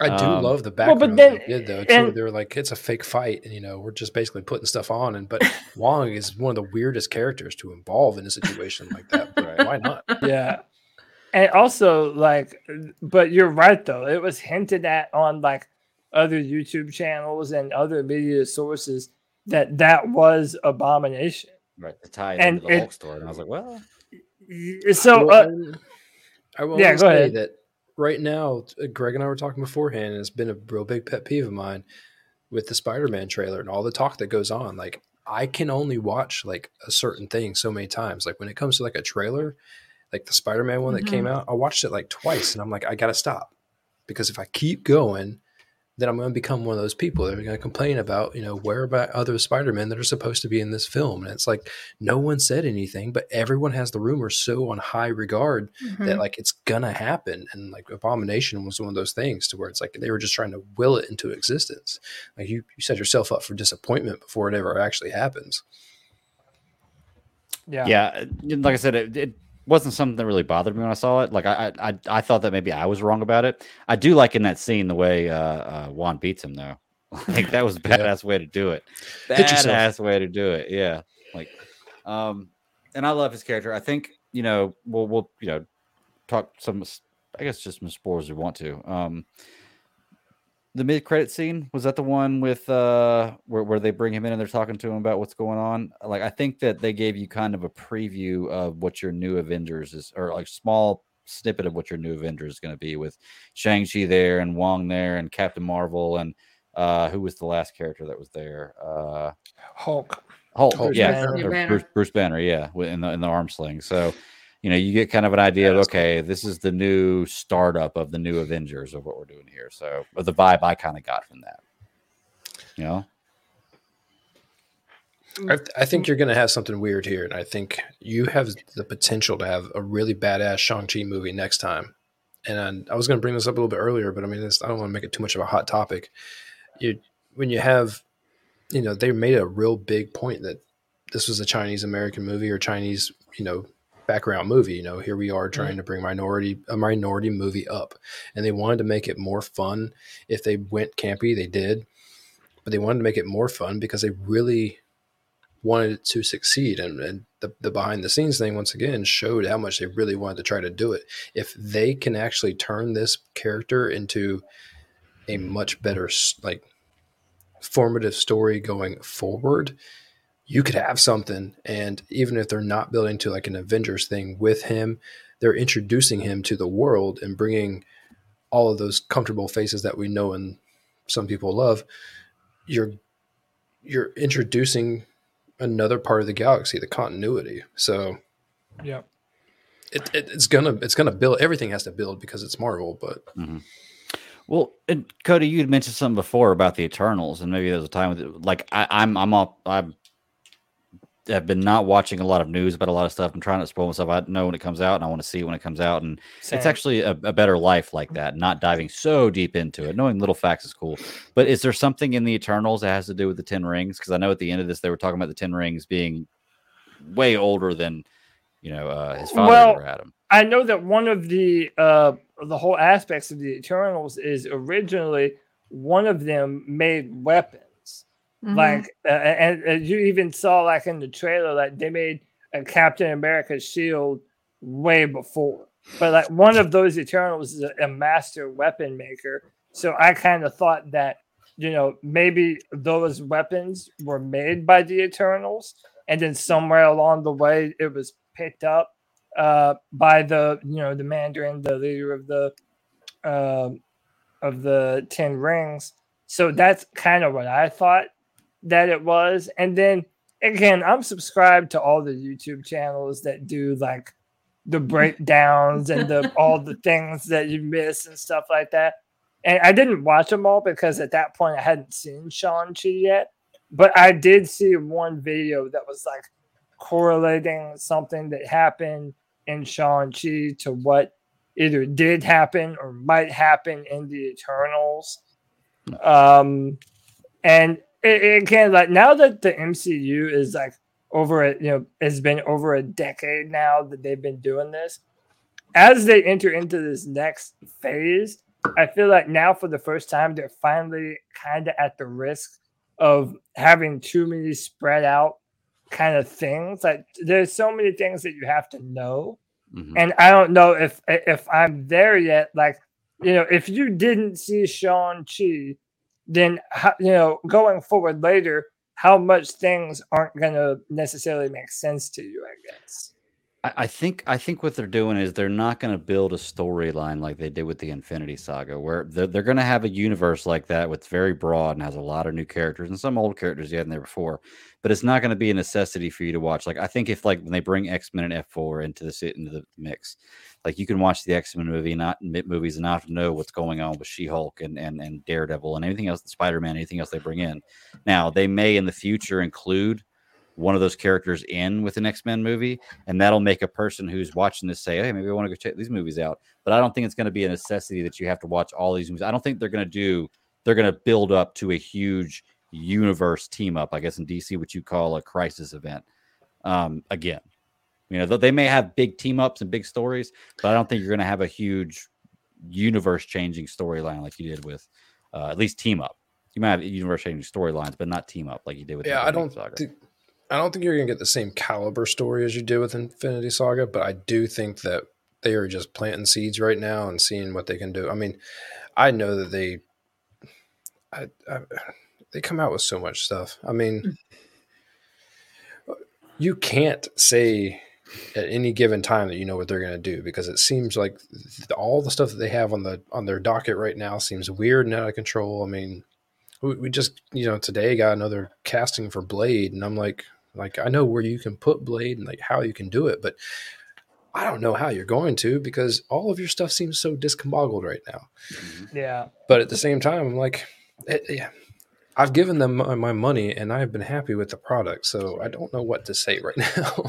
They- they haven't done anything to me yet where when they come out with a movie, I'm gonna be like, nah, I'm definitely not going to see that. Like there may be some that I miss that I haven't been able yet, but it's not something that I'm definitely not going to see. You know, I will Yeah. keep up my strike and and like wait for them to come to Disney Plus because I love sitting at home watching them. So it, it is uh, nice. Yeah. my my my final little thing about Shang Chi here is it like this is the one that has me worried about my own self. Like like I mentioned earlier, like oh, am I just an old curmudgeon now? Because I, I I look at like the at the scores and people generally seem to really enjoy this movie. You know, as um, you know, I, I think most opinions I've heard about Shang Chi have been very favorable. And then I'm sitting here watching it, and again, it's not like I hated the movie. I'm not saying that, but there were parts that I'm just like, okay, it's pretty, but I'm kind of more excited for this to end than I am to watch it. And I'm like, man, am I just so out of touch? Like, am I like, am I the one that like I've just lost my ability to determine what is and isn't a, good movie? And maybe it is, dude. Maybe I don't know anything. Like, that's certainly a possibility, but I, I, I'm worried that this might be where the MCU might kind of go in a direction that I might not be fully on board with from a storytelling perspective. Again, I hope I'm wrong. Iron Man 3 was terrible and they rebounded from that. So it's like they've rebounded from what I would consider to be duds before. So I don't know. It's it's it's the Star Wars syndrome. You're not a 12 year old, and you're not begging mommy and daddy to go see these movies. You you Yeah. can go see them whenever you want to, and you can make the the choice not to. But I mean, when you got a Yeah. kid, you, you think about it. If if you're a family of four and one of your kids is dying to go see it or wants to go see it on a birthday, you just bought four tickets to go see that motherfucker. There's Yeah. you just paid Yeah. them four tickets. There's 50 bucks. yeah. Yeah. So at the end of the day, I mean that's that's what you're doing. Uh, It, Yeah. it's made for kids because kids are your future, and Mhm. kids will literally keep watching your stuff if you give them something good when they're young and they're you know their little soft minds are being shaped. It's the reason why I'm going to see Ghost, but like so excited to see Ghostbusters tomorrow. It's the reason why when the Mighty Ducks series came out and whenever the Cobra Kai series came out, you're exactly right. You cater to these kids now. Guess what? In 20 years, you can reboot everything and cater to them again. Built that to an audience. nostalgia, that nostalgia hits different, man. Yep. Mhm. But It really does. Yep. Um, so last thing I wanted to bring up about this one, just uh, going through the notes here. Blade Fist. Is this uh, just like a funny joke about Taserface? You know, like do they just have a hard Razor time naming? fist. I thought it was, I thought it was Taserface on Guardians of the Galaxy. No, and it was, but Bla- the- oh, was it Razor Fist on this one? Razor Okay. face was all over the BMW. oh yeah. So it was Ra- what was it Razor Face? It was Razor, Razor Fist. all fist. the Razor yeah. fist. My And bad. You got me Taser mixed face. I know of all the cars to pick. That's Yeah. the one they had to pick. I know. Like The concept art for the car was so much better too. it was actually a pretty cool concept to have the blade arm and you know especially whenever you put the dragon armor or the dragon scale one on which is pretty cool. But the fact that you have to like take it off and then put it on like a prosthetic leg like why wouldn't you have something in this day and te- this kind of technology where you can just like hit a button and it comes out like a lightsaber you know? Like it's so that much was in trouble to this have- whole. yeah, yeah. It's so much trouble to have to go find something and put it on whenever you want to fight. Like just you know build something that comes out of your arm. I don't know God, the whole thing looked awkward to me. Uh, At first, I thought it was the that, that the guy playing the role was the guy who plays Luthor or Luther and um yes, Umbrella an Academy? like I thought at first, I was like, "Is that him?" And I had to pause it real quick, which is great. The ability to be at home and do that, I can do that. I paused it. and I was like, "Nah, it's not him." It'd have been cool if it was him. But I was like, nah, it's not him. So, well, anything else you guys want to point out about Shang Chi? Can we talk about Morris? Yeah, I was Let's talk like, about oh, he's Morris. so cute. It's like a little bear, chick, pig, chicken thing with no face. I called it a chicken pig. Yeah, I was like, what the hell Which is crazy. this? I would have one. Yeah, then, lie, my wife saw one, like, we it's just the one. relationship between he and Trevor too that was so cute as well because it's like, you know, Oh, did you freeze up? when Trevor's like that. And then even in like the one part when Trevor, because you think something's happened, and like little dude walks up, he's like, "What?" He's like, "Shh, we're just acting. We're playing a part." Yeah. He's like, "Oh." So I just like little interactions like that. I thought were just like super cute. But Finn Kingsley is so strange because on that behind the scenes part, it's nothing but a it's it's a green pillow on a stick. yeah, he's like holding and- that. Yeah, yeah. and he That's and he talks about how he has to how, how he as an actor had to as an actor had to get into a relationship with the guy who holds the stick. that sounds. And I'm just like, dude. I mean, you and your years, you know. Uh, You're freezing up a little bit, Sara. I don't know. If we, I know. I'm telling my internet is shit right now, and I'm like Wow. really getting pissed off with it. So, anyways, you must you must have Scary spectrum. So I think we talked about this before. Yeah. Uh, okay. Last thing I could say that, that I pointed out that I crossed just about everything else on the list. Or somebody's mentioned it. Um, the uh, the I want to say the overall look of the dragon was cool. I like it. There's a lot of different ways you can do dragons. You know, uh, and, and I've already said that the, the computer graphics in this were great and the special effects were amazing. I thought the overall look of the dragon was pretty cool. Seemed like kind of a badass. I like the long serpent look of it. You know, That's definitely Chinese. I mean the uh I mean you can tell that with all of the Chinese parades you've ever seen Okay. interpreted on anything. okay. But yeah, the the long body, the you know, the arms are real low and the arms and the feet are pretty small, I guess in comparison. But I I only disliked the screensaver effect when it was flying and it felt like, you know, like their whole thing was like pipes or something, you know. And that, Yeah, that was yeah, the only yeah. thing I was like, uh, don't really need all that. But I the dragon riding was kind of like a turn off for me. That whole Yeah, part of I like grew up with never ending story, but so I can believe that kind of stuff. You know, fine. But I mean, Right. Falkor wasn't a Falkor wasn't a dragon. he wasn't a dragon, but if you can ride, if you can ride Falkor, you can ride a dragon. You know. So, Tint is is his question. But yeah, okay. So okay, well, if there's nothing else anybody wants to bring up, then let's just go. Let's give it an overall grade. Let's do a zero to ten scale. And Sara, I'll start with you. On where is this on your rankings with MCU movies? Zero to ten. Not li- not list of all of them because we don't feel like going through all 37 of them. I'd probably give it s- seven and a half. Respectable score. Respectable Mhm. score. Cody, what you got? yeah, I think I'm gonna give it a four. Uh, I just, I, look, I mean, I again, maybe I'm just an old curmudgeon. Um, I, I just, I didn't enjoy this movie, and I wanted to, man. Like, I was pumped for this movie. Um, and you know, I really wanted to enjoy it.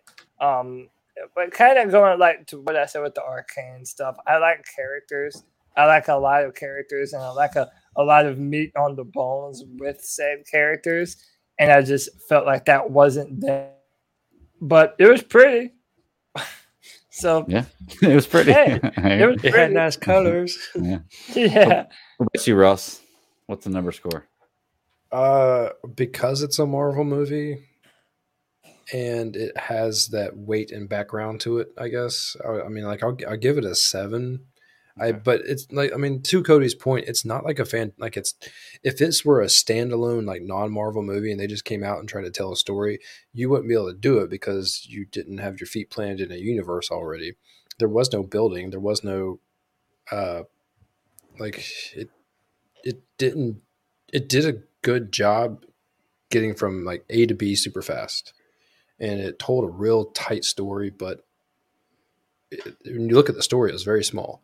Right. So only because I, I I loved the choreography and the fighting, I thought that it was spot on, and there wasn't really much of anything that like art. Uh, to Cody's point earlier, also on Arcane, I didn't feel like there was anything that was out of place or missing scene to scene. Uh, they did a fantastic job keeping like every like mark on the face the exact same for like each transition and each and everything else. This movie did a pretty good, pretty good job keeping all of that individual in cinema like continuity of the actual film really well together. But it wasn't it wasn't life changing. I mean, Yeah. it was a fighting Uh, movie. I'm I'm I'm right in there with you guys. I'm I'm gonna give it a seven too. Uh, you know, like I said, it wasn't the best story ever, but I didn't have any huge problems with it. Little things nitpick here and there, but I also wasn't expecting it to be a movie that completely blew me away. It did uh, exceed my expectations in the visual aspect of the movie. Um, like I said, the the choreography I thought was amazing. It obviously, is the best Marvel's done so far. Uh, Cody, you're right. Winter Soldier does does rival it a little bit. There's just a lot more of it in this movie than Winter Soldier. I think Winter Soldier does it really well there's just not nearly as much of it. Um, so I think that's why this Yeah. one may take the edge just for that, even though Winter Soldier is still my favorite Marvel movie.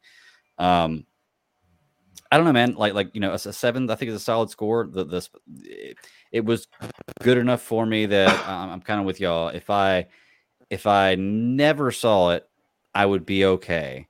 But I'm glad that I did get to see it and get that experience. You know, now that I'm past it, we'll see if any of the stuff that's come up in this movie, other than the actual origin of the character, comes into play with anything.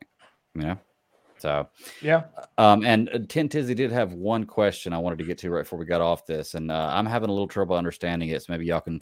He says, now that he killed the big demon, does that mean that people can beat back all the little things and reclaim their world? Does he mean the other souls that were coming out that were like the demons Oh, the soul sucker things. Yeah. Yeah, yeah. all the No, I'm pretty sure that's all that happened.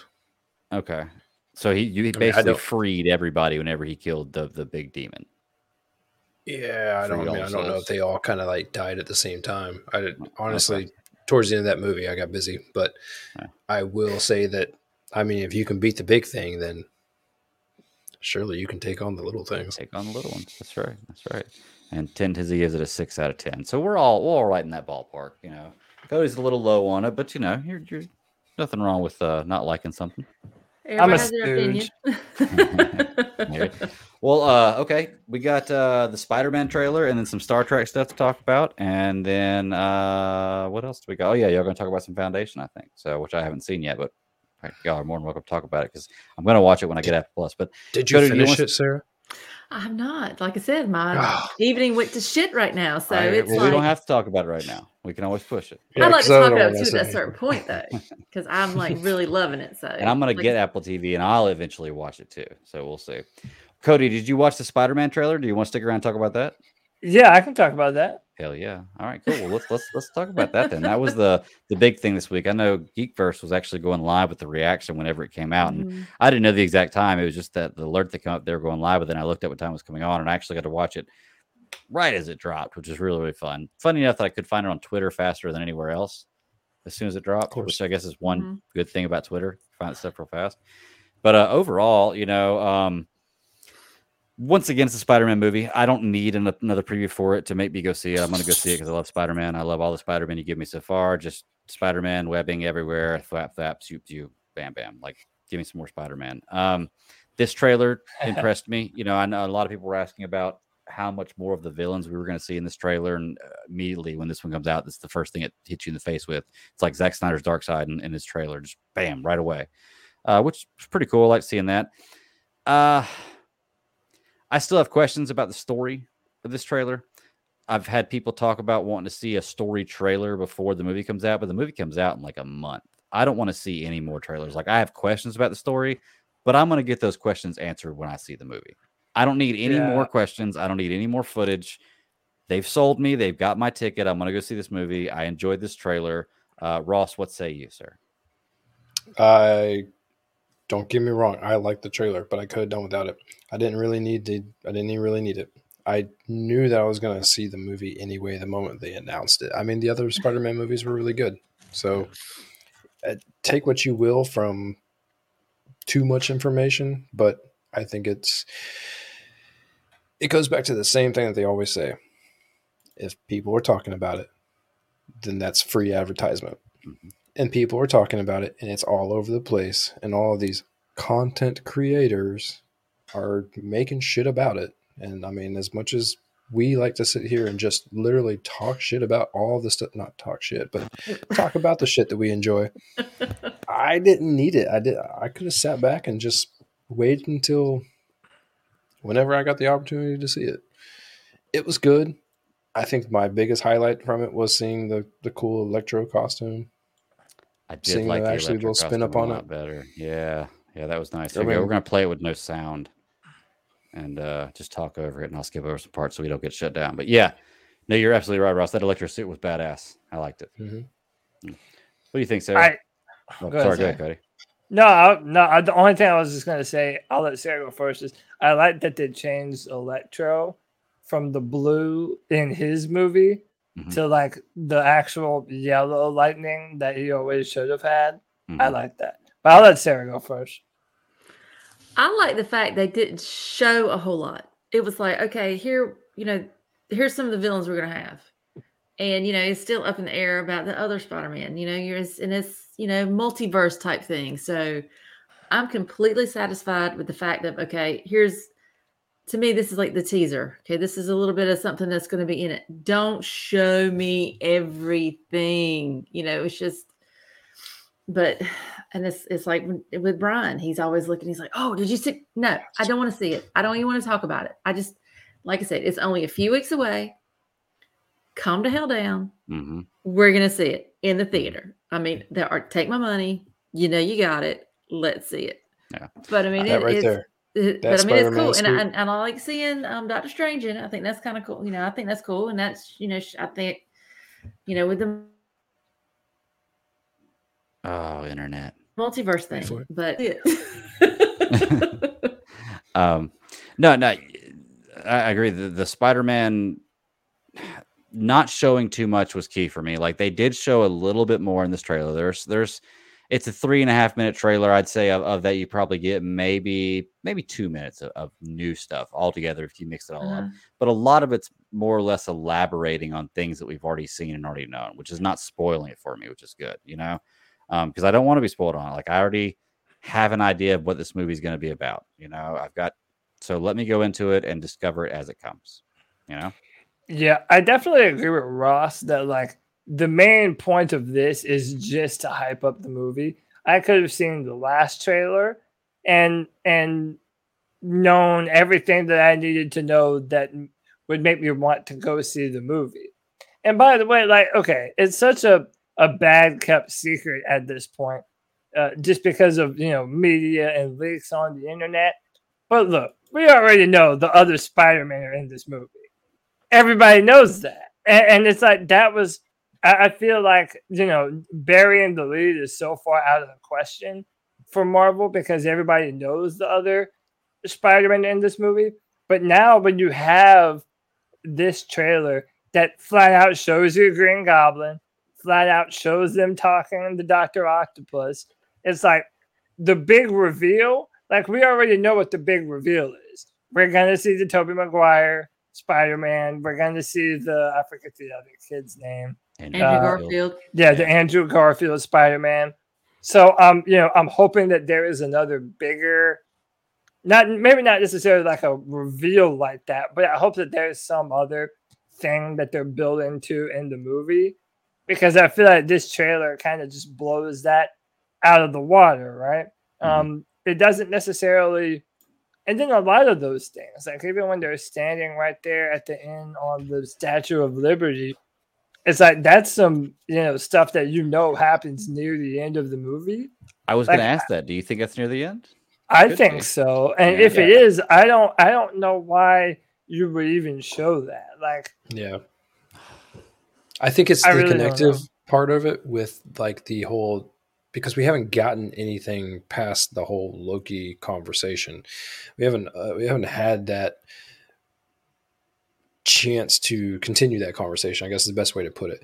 And so Right. if this movie is going to because everything has told us up to this point that it's going to lead to the the Doctor Strange movie.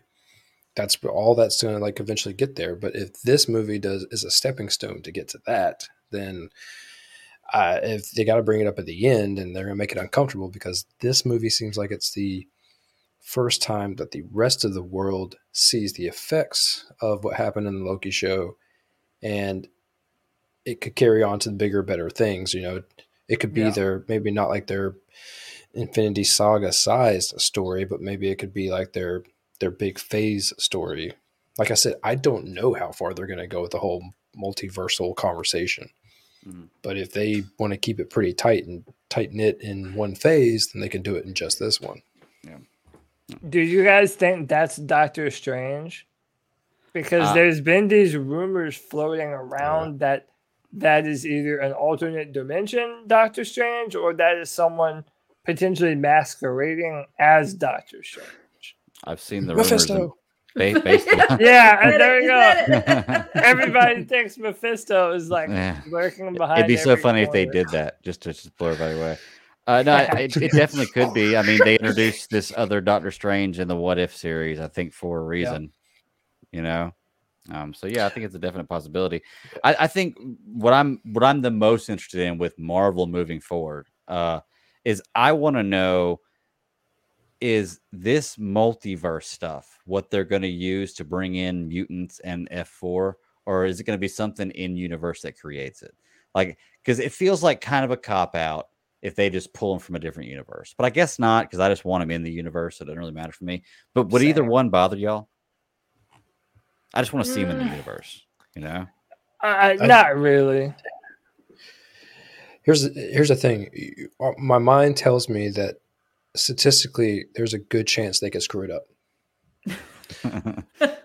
But once again, they make good use of my money. So yeah. That's true. That's true. So I'm I'm with Tin Tizzy in the chat. Like, I love me some X Men, dude. I mm-hmm. grew up on X Men, so I'm just hoping that whatever way they do it, they do actual justice to the characters, unlike the some of the original X Men movies. Golden You know? suit, Wolverine, Oh god, or the blue and dude. yellow. I can do with the blue and yellow. Like, Yeah, yeah. I mean, dude, I, and even from like a, a, a an actual character perspective, like if you watch the old, I'm, I don't mean to make this about X Men, but if if you if you watch the old X Men movie, Cyclops is such a dork. Like you don't give a a damn Yeah. about Cyclops. He's listening to the uh, to NSYNC in his car. Like he's meant to be the foil. You want Wolverine. Character. to- you want him. Wolverine to get with Jean Grey, and he's just like the antagonist, asshole boyfriend. Whereas in the comics, Cyclops was and is a pivotal leader in Yeah. all of the in all of the Marvel universe. he ain't no and- cut. That's right. no, he ain't no cuck, and, and he is. Yeah. Uh, I mean, Story that- boy, Pinnacuck. and dude, that whole thing, I do. I can go on and on about X Men. So let me stop here. Um, I You're just good. hope that they, that they do it justice. I've always, or I've been hearing that Eternals was gonna kind of be the movie that lays the groundwork for how the X Men will uh, be created. So again, you know, the MCU, like Ross mentioned, it seems like this is a, a building block to Doctor Strange and the Multiverse of Madness, and then each one is like setting you up for another one. So I think all of these are laying the groundwork for Fantastic Four, um, and uh, the X Men, but also in that movie uh, or in the the trailer, uh, what used to be Stark Tower, it was purchased in the universe by some other group and I think that they're saying that that group is going to somehow be connected to Reed Richards. Hmm. And that what once was the Stark Tower is going to become the Fantastic Four building. And that Right. this Spider Man movie would kind of lay the groundwork for that specifically. But I don't know. That sounds interesting. Uh, you know, I'm excited for it. The one thing I can say is, you know, Cody, you mentioned earlier about the Andrew Garfield and the Tobey Maguire being in there. I feel like it's an almost certainty they are going to be, but it wouldn't be it wouldn't surprise me if they weren't. And to be truly honest with you, I, I it wouldn't make me hate the movie if it wasn't. Ross, we were talking about this before, or kind of get into it a little bit before, but I don't want to, you know, blow my whole load before the show started. Um, Gotta save it. yeah. I think that uh, if back. you're basing your liking of this movie on Tobey Maguire or Andrew Garfield being in the movie, then you're watching it for the wrong reason. And if that can ruin the movie for you, because I'm sure that even if they're not in there, which is a good chance they will be, but even if they're not in there, and you you still don't get a good, mo- it's, it's very unlikely you're still not going to get a good movie. You know, I, I say this once. Well, I say a lot of stupid shit once a week here, but just don't act surprised. Just watch what you want to watch and Yeah. enjoy the shit out of it. And if Mhm. you don't, it's fine. If you do, fucking praise it and raise it up. Yeah, I mean, if We you are at a- love the Tobey Maguire Spider Man and the Andrew Garfield Spider Man, you want to see him in this movie, and it doesn't come out. Guess what? You've still got the Tobey Maguire Spider Man and the Andrew Garfield Spider Man that you can go back and watch the movies anytime you want to. They make steelbooks of them. You know, Yeah, there's so many things that. I like that that most people don't like. Like I, I uh, if, everyone can hate me. I I love Ragnarok. I love. I, I I- I loved all the music that they did with Electro in the Garfield Spider-Man movies. I thought that you know they could have done a much better job telling that story, but there's parts of it that I just I fell in love with. I mean, I, all personal experience is what makes you hate or love this stuff. And if your personal experience makes you hate it, cool. Don't watch it again. If you feel bad that you spent your money on it, say it and move on. Like I've wasted, I've wasted so much money in my lifetime over things that I either didn't need or didn't enjoy actually having. Mhm. So the good Who thing about that is, for the, for the most part, you find stuff you like. You know, it's very, you know, Yeah. I, bat, I bat like an 800 on stuff that I watch. About 20% of stuff I watch, I'm like, yeah, I didn't really like that. Most of the other stuff, I don't feel like I've wasted my time watching. I took it's some good content. And even if it's something you didn't like, at least you can, you know, hate watch it now. and Watch then it, Arcane comes out, and I can talk hours about Arcane like constantly on this whole entire Yeah. show. We could have just done a whole episode on it.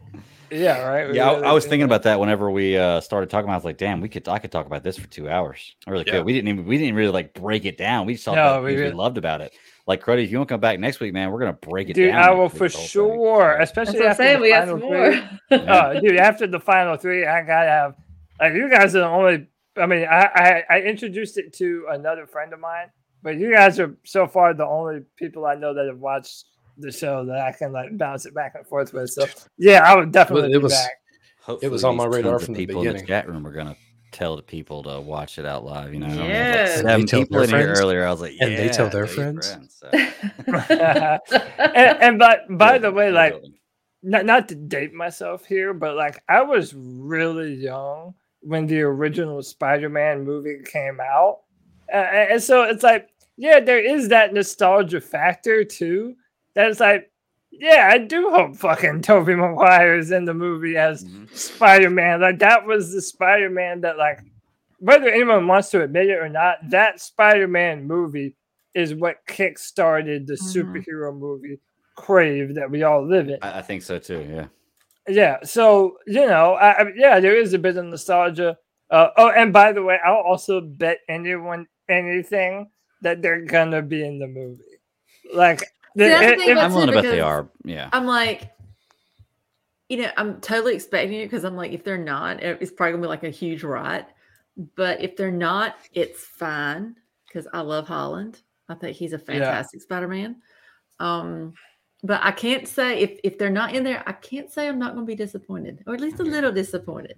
You know, I think I think it's going to be for about three minutes of screen time at the very as end of the long movie. as you have just that little bit, Yeah. that's all. Because I feel like it's going to help this story from which you can kind of get. But that's why I don't really want to watch all these damn trailers because I'm like, Yeah. just give me the damn movie. yeah. Well, Oh, hey, I good. wanted to ask. I wanted to ask all this. Um, I didn't see the the Venom movies, but I heard that the last one. I don't know if any of you guys watched them. I heard that the last one, in the like they had a post credit scene or something, and it kind of implied that there was going to be a crossover between this Venom and Carnage and this Spider Man. I'm just asking, is there any truth to that? Like, I don't know because uh, with all this like Disney and Sony stuff, it's like two parents, two divorced parents, like playing tug of war over their children here with Spider Man. But you know, I I did hear that they were gonna try and maybe implement uh, uh, some of the Venom stuff from the Sony movies into Spider Man. you, you want to take this one, Ross? I think that they are not only not playing tug of war, I think that they are in a corner, slowly just getting each other going. all right. Yeah. They have found the way to make this work, like in both of their favors, to where they can tell a story. When they introduced that whole multiverse thing, they opened up the gates to to not to not bring Sony into Marvel as much to boost both of them to tell their own versions of stories mm-hmm. simultaneously in their own realms. The Venom thing was at the end you had the the the scene and I haven't seen the movie but I mean I've I heard this instantly when it came out where you had Eddie Brock on the bed him and Venom basically having their little inner dialogue and all of a sudden like things changing. And things change because that was supposed to be kind of like that pivotal moment where the multiverse kicked in and things were like just changing everywhere. And so whatever they were experiencing changed in real time for them and they kind of caught on to it.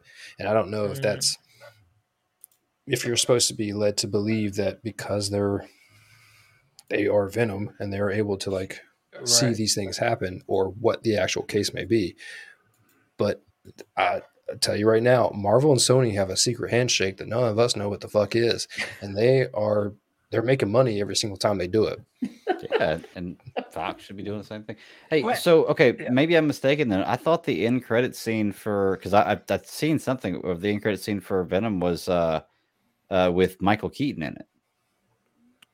you did The one- so you did go The ahead. one that Right. I heard was with J. Jonah Jameson. And that at the end, he's like in a hotel room with Venom or something. And then he sees the J. Jonah Jameson from these Spider Man No Way Home films. and that that was kind of like their way of tying it in. Again, I don't know. I didn't see Venom. I, I just heard about that part in the movie. Yeah, So- I'll say I didn't see it either, but I, I thought I saw a scene where we had Michael Keaton. Huh? Yeah? Say it, Sara. Say say what it. happened. You say it. You guys are just going. Just go We're guessing. You, you, you saw it for us. I mean, it just gives you the the impression that basically something happened where now Eddie and Venom are like in that timeline now with that Spider Man. So Yeah. that's where it's giving you the the um implication that okay, what just happened? Because he's even just like, what just happened?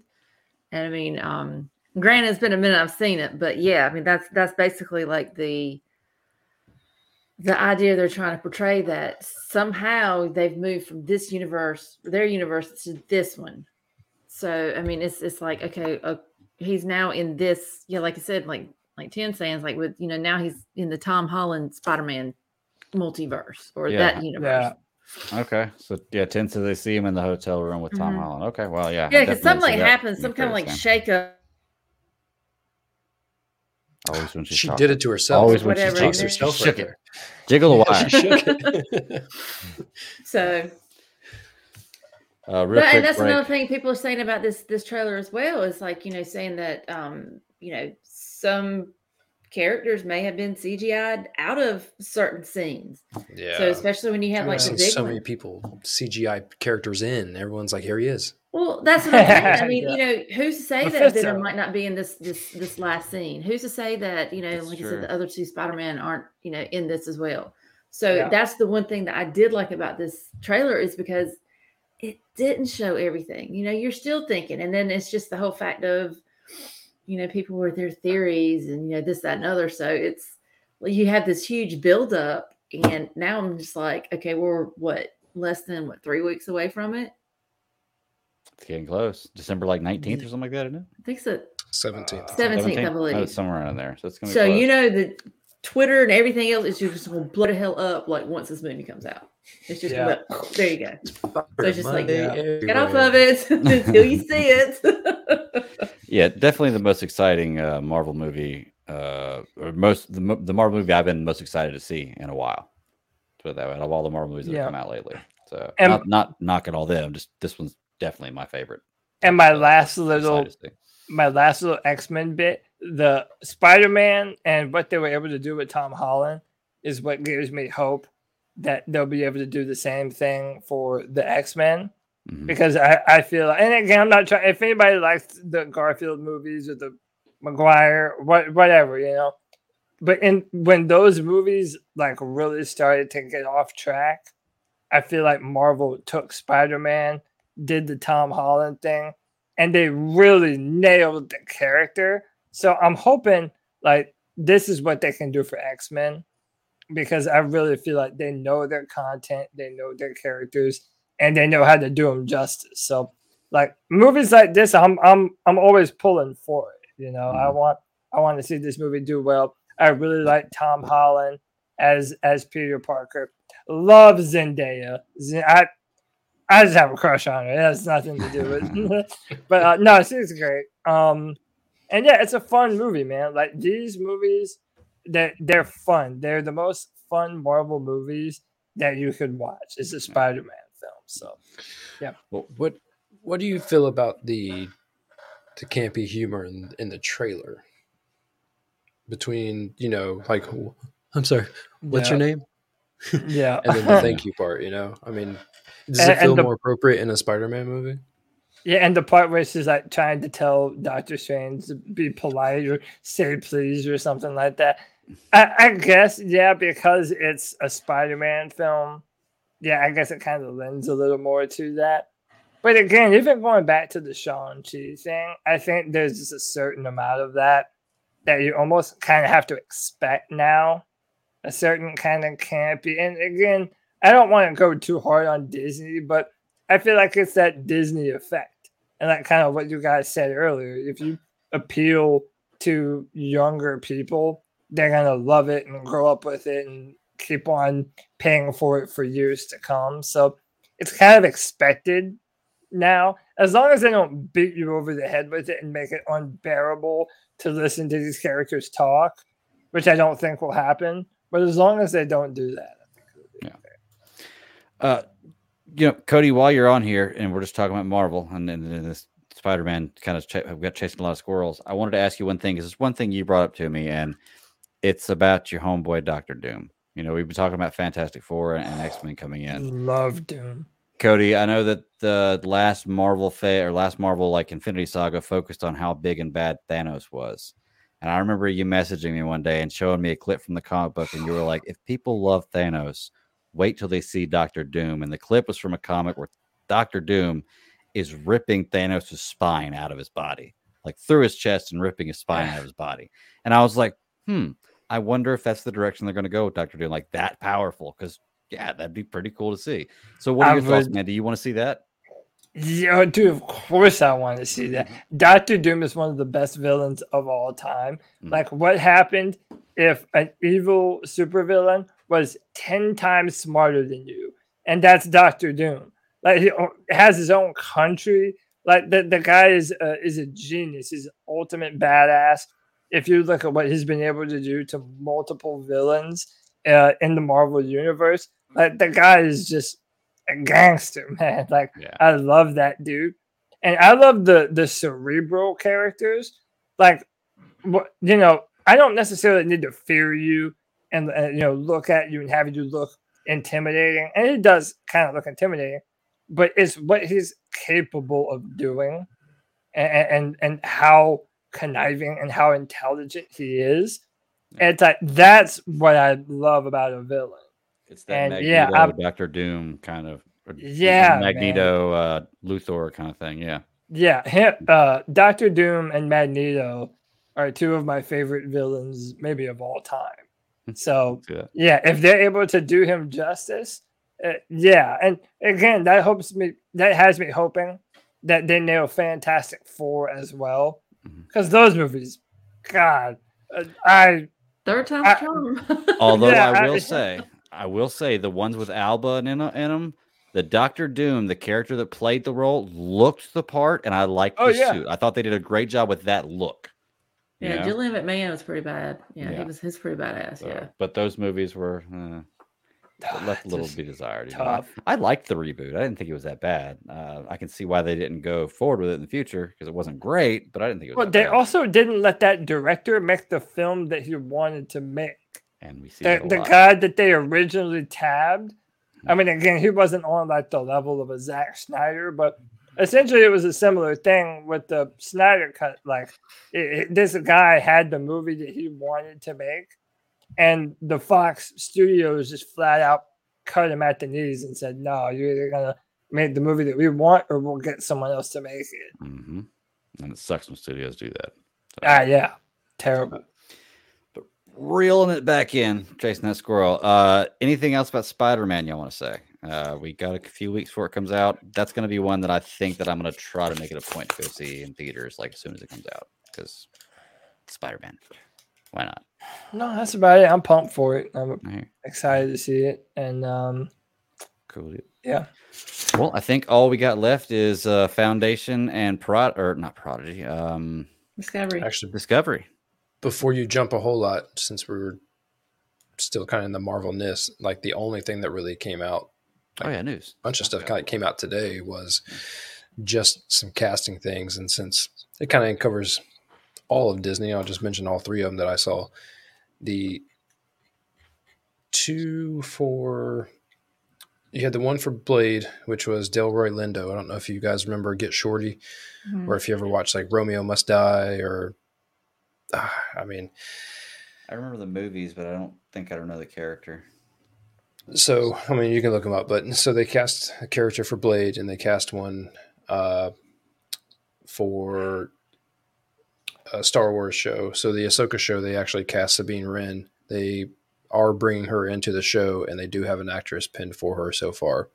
Uh, her name is Natasha Bordizzo, I believe is how you pronounce her last name. And she is going to play Sabine Wren. So, we are getting that character in that show. The on the third piece of news is I don't know what it is, but ever since Scarlett is now talking back to Disney again. Uh, apparently, she's going to be producing a new Marvel flick with Kevin Feige. So I don't know if they're just going to allow her to put her name on something or if they're actually going to give some sort of influence. But I don't. Oh, they got they got Mahershala Ali to play uh Blade. Oh yeah, Blade, yeah. yeah. No, you didn't see I- that during that was like the the thing like two or three years ago. Wasn't Yeah, it? that was a lot. Well, that and that was what I was going to say. Here's what's funny about Blade, and I get COVID and everything. Blade reminds me of is is Marvel's Flash movie, where it's like you hear it and you're like, oh, cool, okay, I like this casting. I I was could dig too this far. story. I want to see this character, but you never hear anything about it, and it seems like it's never going to come out. Yeah, I It- did know they- this. they threw that that worm in the water way, way, way too Long early. I I don't long, long understand time why they needed to bring it up. It was at their last. uh It wasn't Comic Con. I don't think it was a It was Comic Con like two years ago, wasn't it? It was. um, It was before COVID. It was when they Yeah. talked about Thor: Love and Thunder It and was a all that stuff H coming out. uh, They uh, put him on- Yeah. They put him up on stage. I mean, don't get me wrong. I'm excited for the new Blade. I love the old Blade movies, and I think that the new Blade's going to be Just- great. But it's just one of those things. It's like when I see something about it, I'll be more excited for it. I, I just, I've heard about it for so long field. and not really seen anything, huh? It came out of the field. I mean, it's like you have Yeah. all these things. Oh, and you're getting Blade. I'm like, what? Wait, what? Like, Yeah. Don't I get think wrong. like, really trying to build I- up. The I watched all three. Blade movies. Yeah. and the Blade movies were good. You know, the first one, I mean, you can't get the song and the rave scene and everything out of your head. And the the, I mean, his sword is cool as shit. Yeah. But at the end, you're like, you're gonna bring Blade back in, and that's what makes me think that they're really just trying to plant seeds. They're really just trying to see what they can do. Yeah. Throw something on the wall, see if it sticks. You know, if Yeah. Morbius does well, maybe Little they'll make a Morbius, whole Morbius this, little Yeah, exactly. And people So- forget that Blade movie, the original, when it came out, it was way more successful than they had even intended it to be. Mhm. Oh, like yeah. again, that that was another one of those movies that like, oh yeah, hey, even kind of characters that you don't really know and love, if you put them in a movie and make them the center of attraction, it can be a big deal. So yeah, Blade kind of was a part of that too. So yeah, I'm pumped for it. Yeah, when, whenever there is something to be seen, I'll, I'll I'll be you know excited for it. One of you mentioned earlier, it might have been you, Ross. Like, you know, they have so many things that they have to juggle. Okay, now there's vampires.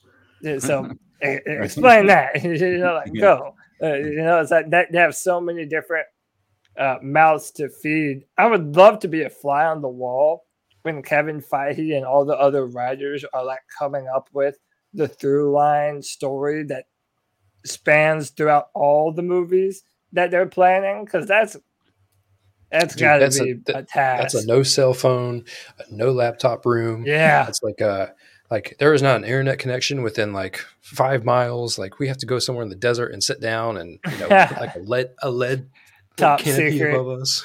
in a bunker somewhere.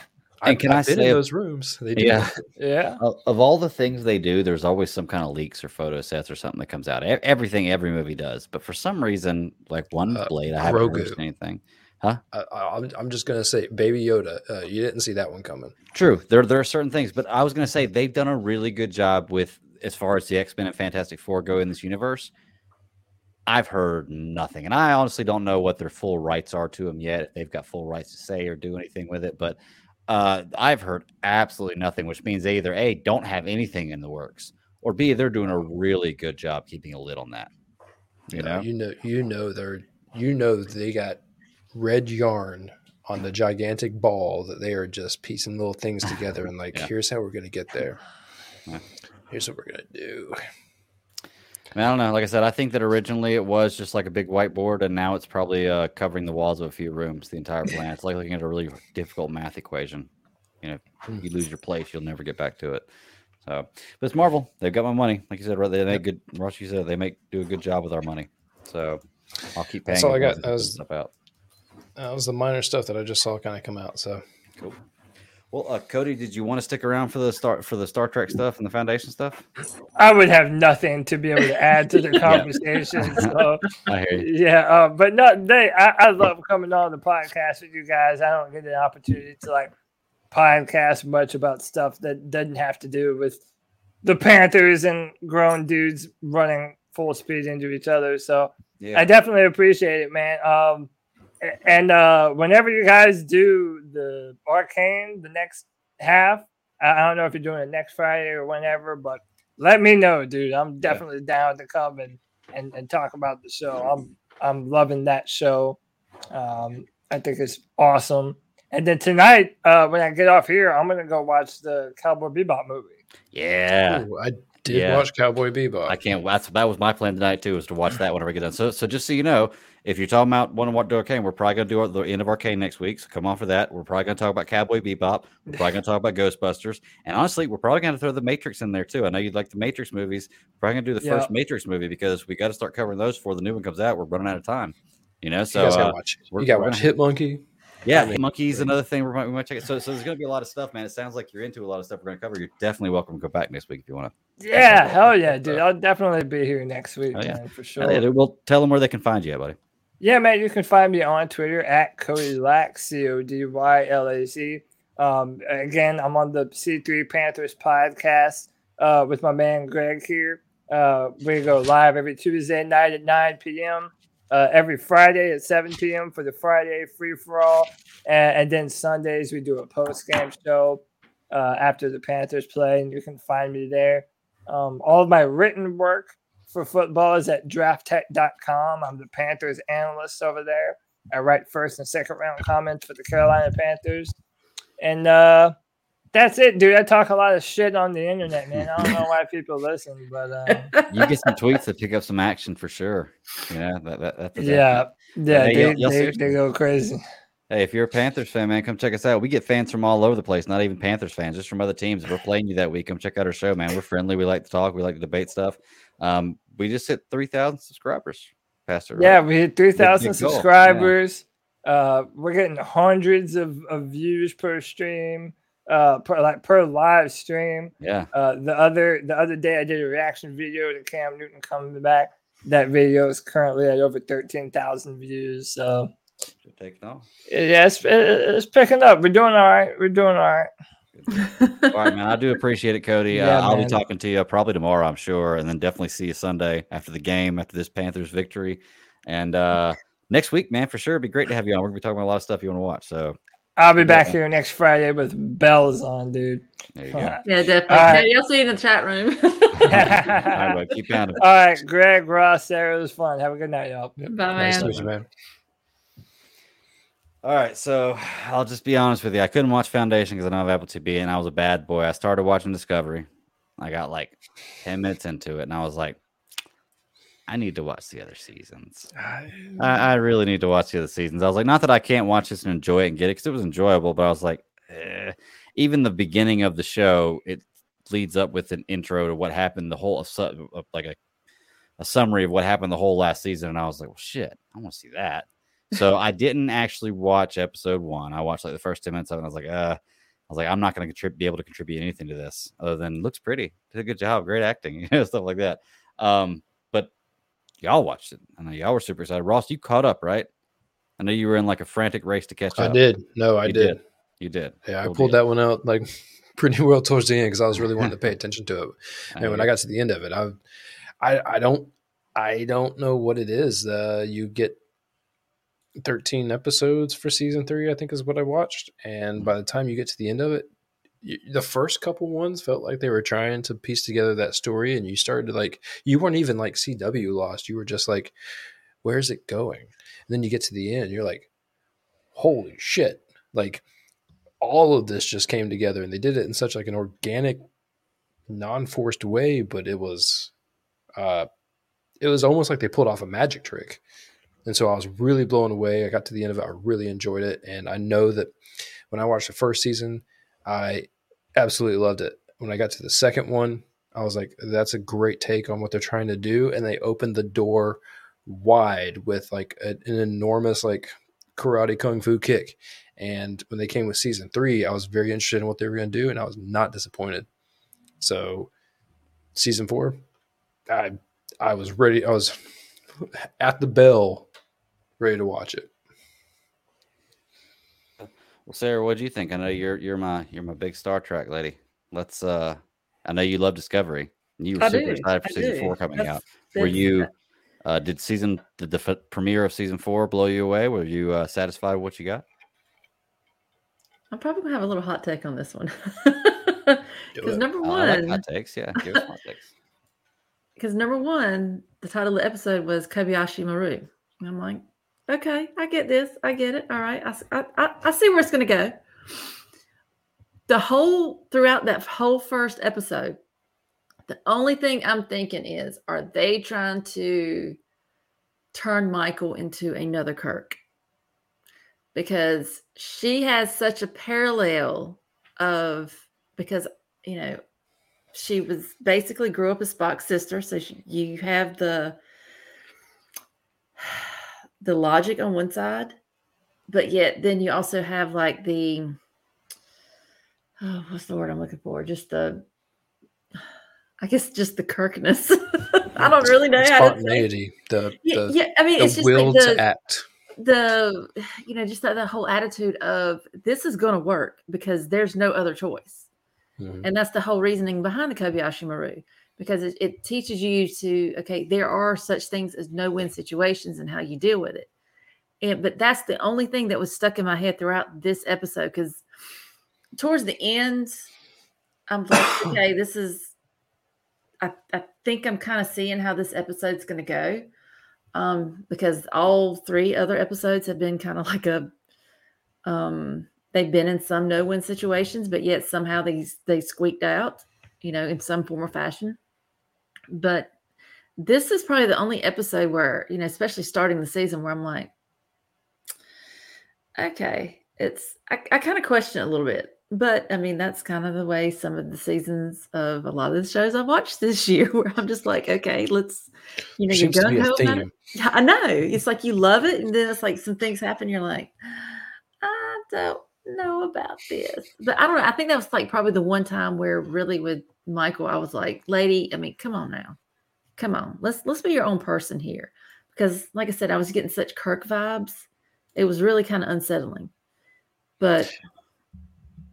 I don't Yeah. know. Maybe that was just me. I don't know. no, I, I think that what they were really trying to do, because I mean, you, I know that there's more captains, and I'm not gonna say that these are the only two comparisons, but I mean, you got Kirk and you got Picard, and Picard sends out number two. There was a whole reason why why uh, uh, Striker, right? Riker. Riker, Jesus, fucking straight up blinked on that name. That's On we're why talking about. We're talking about X Men. Yeah, on, on on why William Riker was always the go-to guy.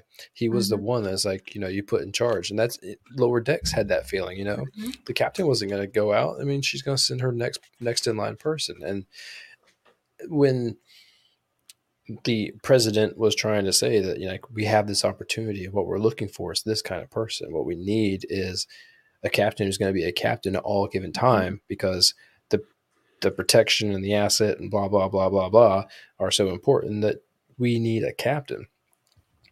What they didn't want was a uh, uh, what's the best way to put it? Like a ace up their sleeve. You know, they don't need a joker that's going to come out and start, you know, making wild ass calls for no reason and pulling a Kirk. They don't need someone who's like, I can fix it because Mhm. I am the fixer. Titling the episode Kobayashi Maru was only beneficial for me because the episode was a test.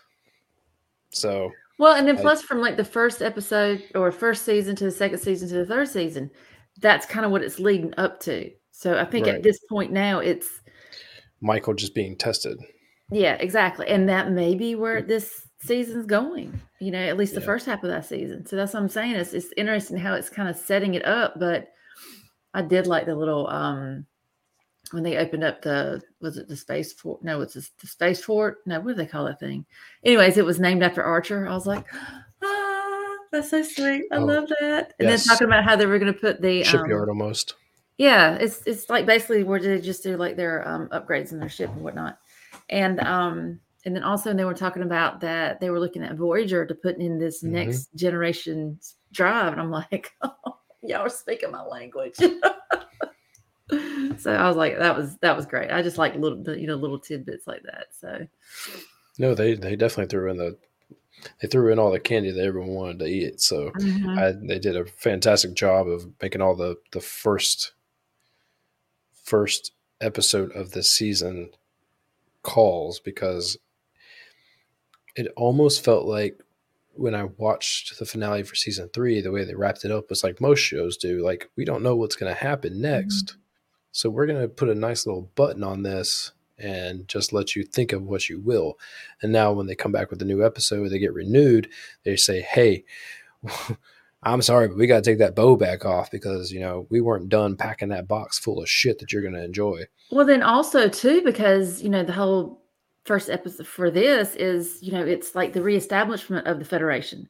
So that was mm-hmm. like really cool to have like all these you know little throwbacks and like these little you know mentions and that kind of thing. So it's like you know, and it's really interesting because you got to remember they're like 900 years in the future. I mean, they're like why you know they're way up there. So there's like a lot of things have changed. So it's almost like you have the past to come in to help you know, fix the present, but yet forge for the future as well. So that that's kind of cool. I mean, it's I don't know this this this episode. It was just such a call, like just a little, not really callback, but it was just like an echo of you know just like past like first contacts. You In mm-hmm. essence, in essence, it wasn't a first contact, but it was like a reestablishment or almost a second contact. So I mean, you had that, and then like I said, also it's just the that echo of you know how strong you know Kirk was because he was such a and and and Michael she reminds me a lot of him but then again you know she grew up with Spock so it's like it's it's almost like you try to put it in that little not that universe so to speak I mean it still is the same universe but it's just I don't know it's just it's like They're carving their own way. it's like echoes of the past I guess that's wha- Yeah. how I kind of see it So, from an outsider looking in, just looking at y'all talk about this and watching y'all's faces whenever you describe the stuff, and this is obviously a, a show you both love. Is this the best Star Trek show? Well, it's the would- Star Trek show right now. I, I know. I mean, like, I mean, in No, existence. I mean, Picard, like, a, uh, compared uh, compared to Nolan all the other Star. Trek shows. Like, is this I the mean, I best Star wouldn't Trek say it's out the best. It's like you have to, It's just really enjoyable. which each franchise has its own, has its own feel. So, like anytime, like I said, and I've told you guys countless times, Voyager, that's my jam. Anytime I hear, um, you know, references to Voyager or references to Janeway or references to anything like that, you know, to me, I'm just like, oh, okay, because it just feels like to me, even though everything is kind of like a, you got a timeline. So you have this happening here, this happening here, this happening here, and some of them are happening in, you know, in conjunction with the others. But it's just when you hear something like, you know, like the newer stuff, you know, it's trying to tell its new story, but yet I love the fact that it brings in the history of the others, if that makes any sense. Yeah. So I think that's why I like Discovery so much because it's you started in essence, it's like you started with the original series because that was in the, kind of like that little timeline, and now you're pushed all the way to the forward, and you're still thinking about what you've already known. I mean, it's past. I mean, it's like eons ago. You know, like with Mhm. Picard, you know, you're still thinking it's still in the next generation type world. You know, with some of the characters and stuff, and they even have some of the Voyager and that kind of thing. It's just, it's just how everything ties in together. Mhm. If that Star Trek sense. Star Trek does what Star Wars should do, and that is take a basis of a universe and play with the timeline. Like, make imagine that the the Skywalker family in Star Wars would be like one episode or one one series of Star Trek. Mhm. and you could tell so many different other better not I want to say it wasn't fantastic but I don't, you could tell so many different and better stories because you could be able to do so much with it. Jump forward jump back. I mean Discovery I, it's, I mean I'm pretty sure we've already said it so there's no spoiler does all of that. It Mhm. jumps all over the place. It has connective tissue but at the same time like there were things when I started watching the first episode that I kind of had to come to terms with because they introduced new stuff and I wasn't a really big fan of the suits, and the suits is a real big Star Trek thing. Like whatever, whatever, whatever they're wearing. I mean, everyone wearing the same kind of color threw me off a little bit. But by the time that we made it to, I mean, this this new season transcended that whole thing. So they're finally doing something new, and I haven't quite figured it out yet. But they're so far in the future. Like they are. I don't remember. Someone did a breakdown of the timeline Mm-hmm. and I can't remember where they're currently at, but it's it's ridiculous because their reach is extreme, and that's what you should do. You you should you should just play with the whole entire thing, live within the basic core rules of the universe, and then just play with it. But the one things I, I love about Discovery too, especially they're like so far in the future, is like if you just look at the the, the races, like the president is she? I think she's some form of like a Cardassian because that's just three different species, I think, is what I read. Well, that's the thing about it because it's it's like the evolution because you know her- the the face isn't quite as extreme as what you're used to when you see in the mm-hmm. DS. Pause.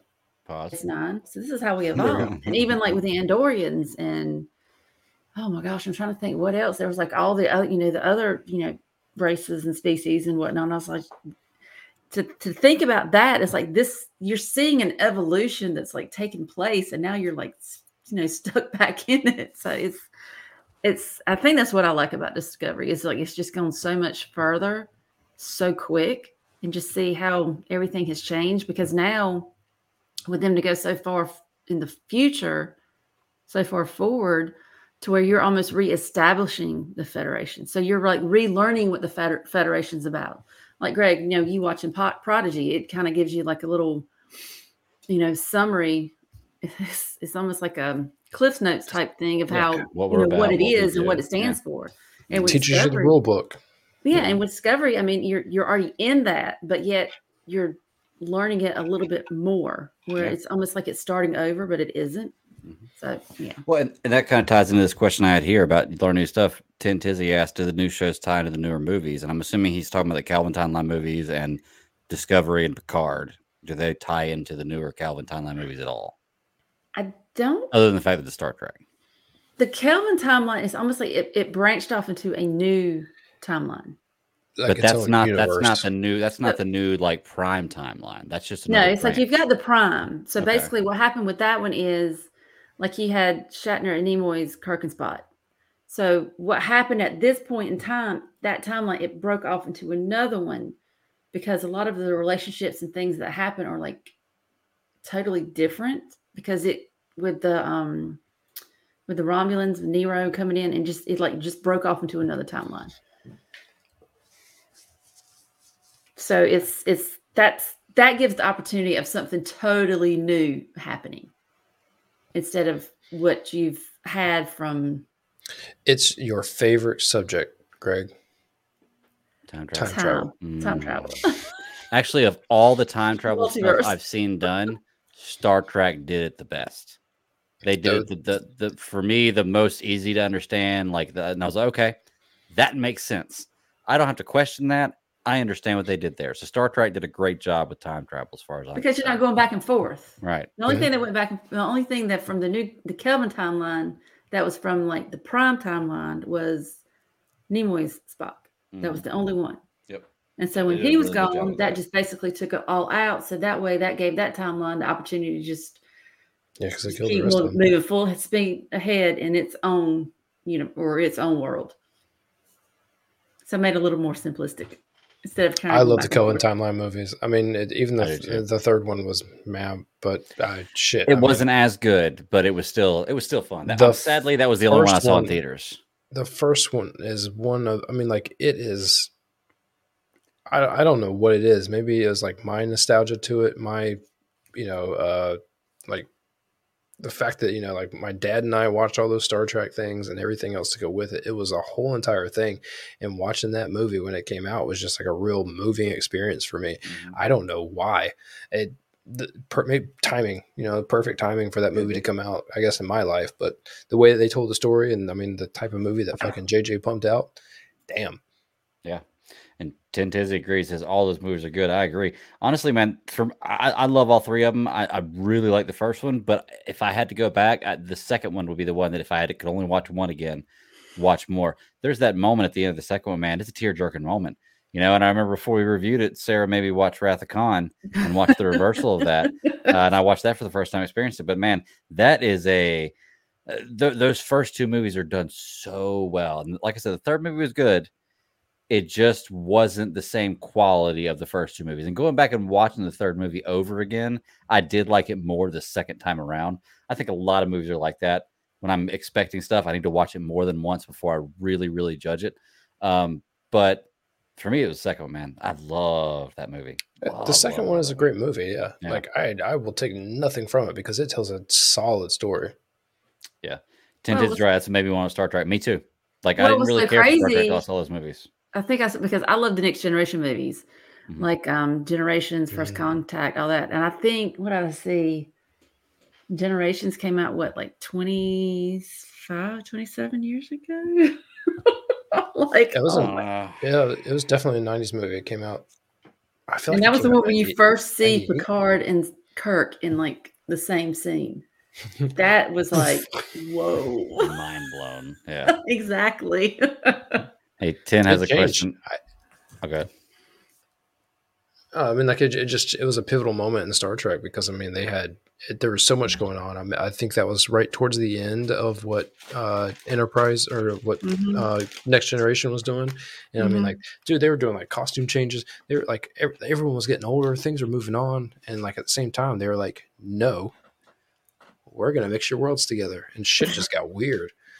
You know, and like you're going to the theater and you're watching it, and you know, I mean, at that point in time, it, it wasn't like you know, it still wasn't like a crazy popular thing. Like you know, we get right back to like when did Star Trek really become truly mainstream? And it has always had its cult following, and I Right. have. I, I've loved it for a long time, but it's not one of those things I've always listed at the top of my list because that's more like a me thing. Star Trek has been a me thing, where it's like I know, like I, I knew everything about Star Wars until I just was like, and I don't need to know anything else. Like I'm, I, I don't need, I don't need it. But Star Trek has always been the thing that I just slowly follow and digest it as time allows. So, mm-hmm. I, I, I can't say that I like any one thing more. It's just that definitely the Kelvin timeline stuck out. I was there when Generations came out. I was there when, like, in the theater to go see those movies when they all came out. So I was there for all that. I was just at once again a different point in my life. So Uh, well, speaking of points in our life, uh, this one's bringing one way back here. Tin Tizzy asked if Ross or Sarah is a fan of Stargate, and we've been me and him been talking about this in the chat while y'all were talking about the show. Uh, Ross, I, I can't remember. Did you and I go see this movie together when we were younger in theaters? Because I, mean- saw this movie in theaters, and this is right around the time when I think that like our parents would have still had to drive us to the theaters. This is like Probably. what, like 96, 97 was Stargate, the first movie? Dude, I just watched Stargate, the that movie, like less than four months ago. Like it was on something. Like I just put it on. Like shit, I ain't watched Stargate in forever. It's I'm a not killer gonna lie. movie. Like I probably fell asleep right before the end. But yeah. Stargate, the really movie tired. Came out in 94. 94. Okay. See, I was Oh. in fourth grade then. Yeah. Okay. I just No, yeah, started I'm driving. pretty Yeah. sure. I'm pretty sure we saw that thing early on. Yeah. Um, but but I I just remember loving the movie Stargate. I don't I never followed anything after it. But it's got a lot of stuff after it, so it has to have some kind of following and some kind of fan base, and it has to be somewhat decent. I Oh, just never dude, ever no, really yeah, followed massive. anything after it. What were you we know? watching Stargate? Was There was it Stargate SG1? SG One, yeah, Yeah. it was a television show, right? Yeah, Oh, I love that. yeah. I love that. But I love like the the thing that got me with the Stargate with the, the film itself. It was like this just the I know it really wasn't Egyptian, but it's like, you know, just that Egyptian thing. Because when I was that age, I mean, that was just like I was absolutely fascinated with it. And what's so funny is when Brian and I we bought our first house, I found this big relief type thing, and it's got like this big circle. I'll have to send you guys a picture of it. Matter of fact, it's like right over here on this wall but we call it our Stargate because it's like this big circle type relief looking thing. so yeah, that's I thought fun. that was the coolest looking thing when I was younger. Like just like the water and like when some they would put the, the first scene that somebody puts their hand through it and then puts their face through it in the first movie, it's like that looked so effing cool. And I'm pretty sure all it was was them putting their face in water and then filming it from underneath, you know. But for me, I was like, how do they do that? It's amazing. Because like I said, we had to have been in fourth or fifth grade in '94. So Dude, one, of, one of the it, two. it was Depends on when it screaming of like Robert Patrick vibes from like the T one thousand. I mean, like it had like it, it brought uh, like a whole entire similar thing that was just, I mean, out of nowhere. Yeah. And that was I- back when computer graphics were starting to really pick up. Yeah, I know, and even now, if you go back and watch it, I mean, it's still, I, I still feel like it holds up pretty well. It's because it's a good story. Yeah. you know and tin tizzy says there's a new movie coming out is that uh tin is that a reboot of the original or is it a continuation of whatever story they've got going on right now that'd be interesting to know because if it's a reboot of the that- original that'd be pretty cool to see i mean even a I new story new cool is coming out. I have no idea what uh what we're actually getting because I I try to add it to my list of like things to go back and try to watch because I'm like shoot like Battlestar and like all that kind of stuff. I Mhm. I've I I've never had any sort of like completion with that kind of stuff, and so I have I've wanted to go back and watch it. I've gone back and watched shorter series because they're shorter and clearly I can get through them a whole lot faster.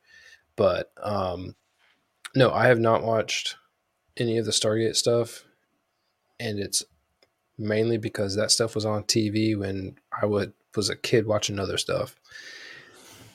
I don't I don't have a good enough reason for for skipping out. I I do know that um I'm pretty sure it's SG one that I saw all over the place Mhm. and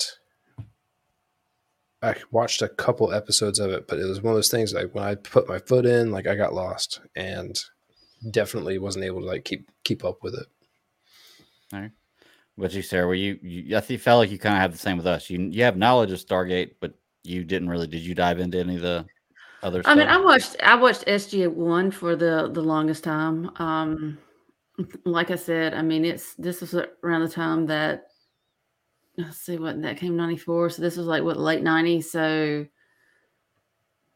you know, I I was probably out and about a little bit more than you fellas were. but um, I I do remember watching because it had um, oh God, what's his name from um, MacGyver? Because I knew he was in it, so that was the one Mhm. thing that pulled me into it. But I had watched the movie so many times that I understood what was going on. So whatever Mhm. episode I jumped into, because I cannot remember what you know what network it came on, but I do remember watching a lot of it. I watched that a lot more than I did Atlantis or any of the other ones. So um yeah, No, I did. I, I was in it for a minute. I was in it. that might be something to go check out you know Well, I mean, if it comes on every now and again, I mean, I'll watch it. I mean, I can't say that I've watched every single episodes, but um, it was something that I, like I said, I I knew what was going on. It- It wasn't like I was completely lost because it was, you know, each episode of the show, it was they were just going to, you know, the different worlds and just doing different, you know, this that and other. Of course, you know, they had underlying storylines, you know, within SG One itself.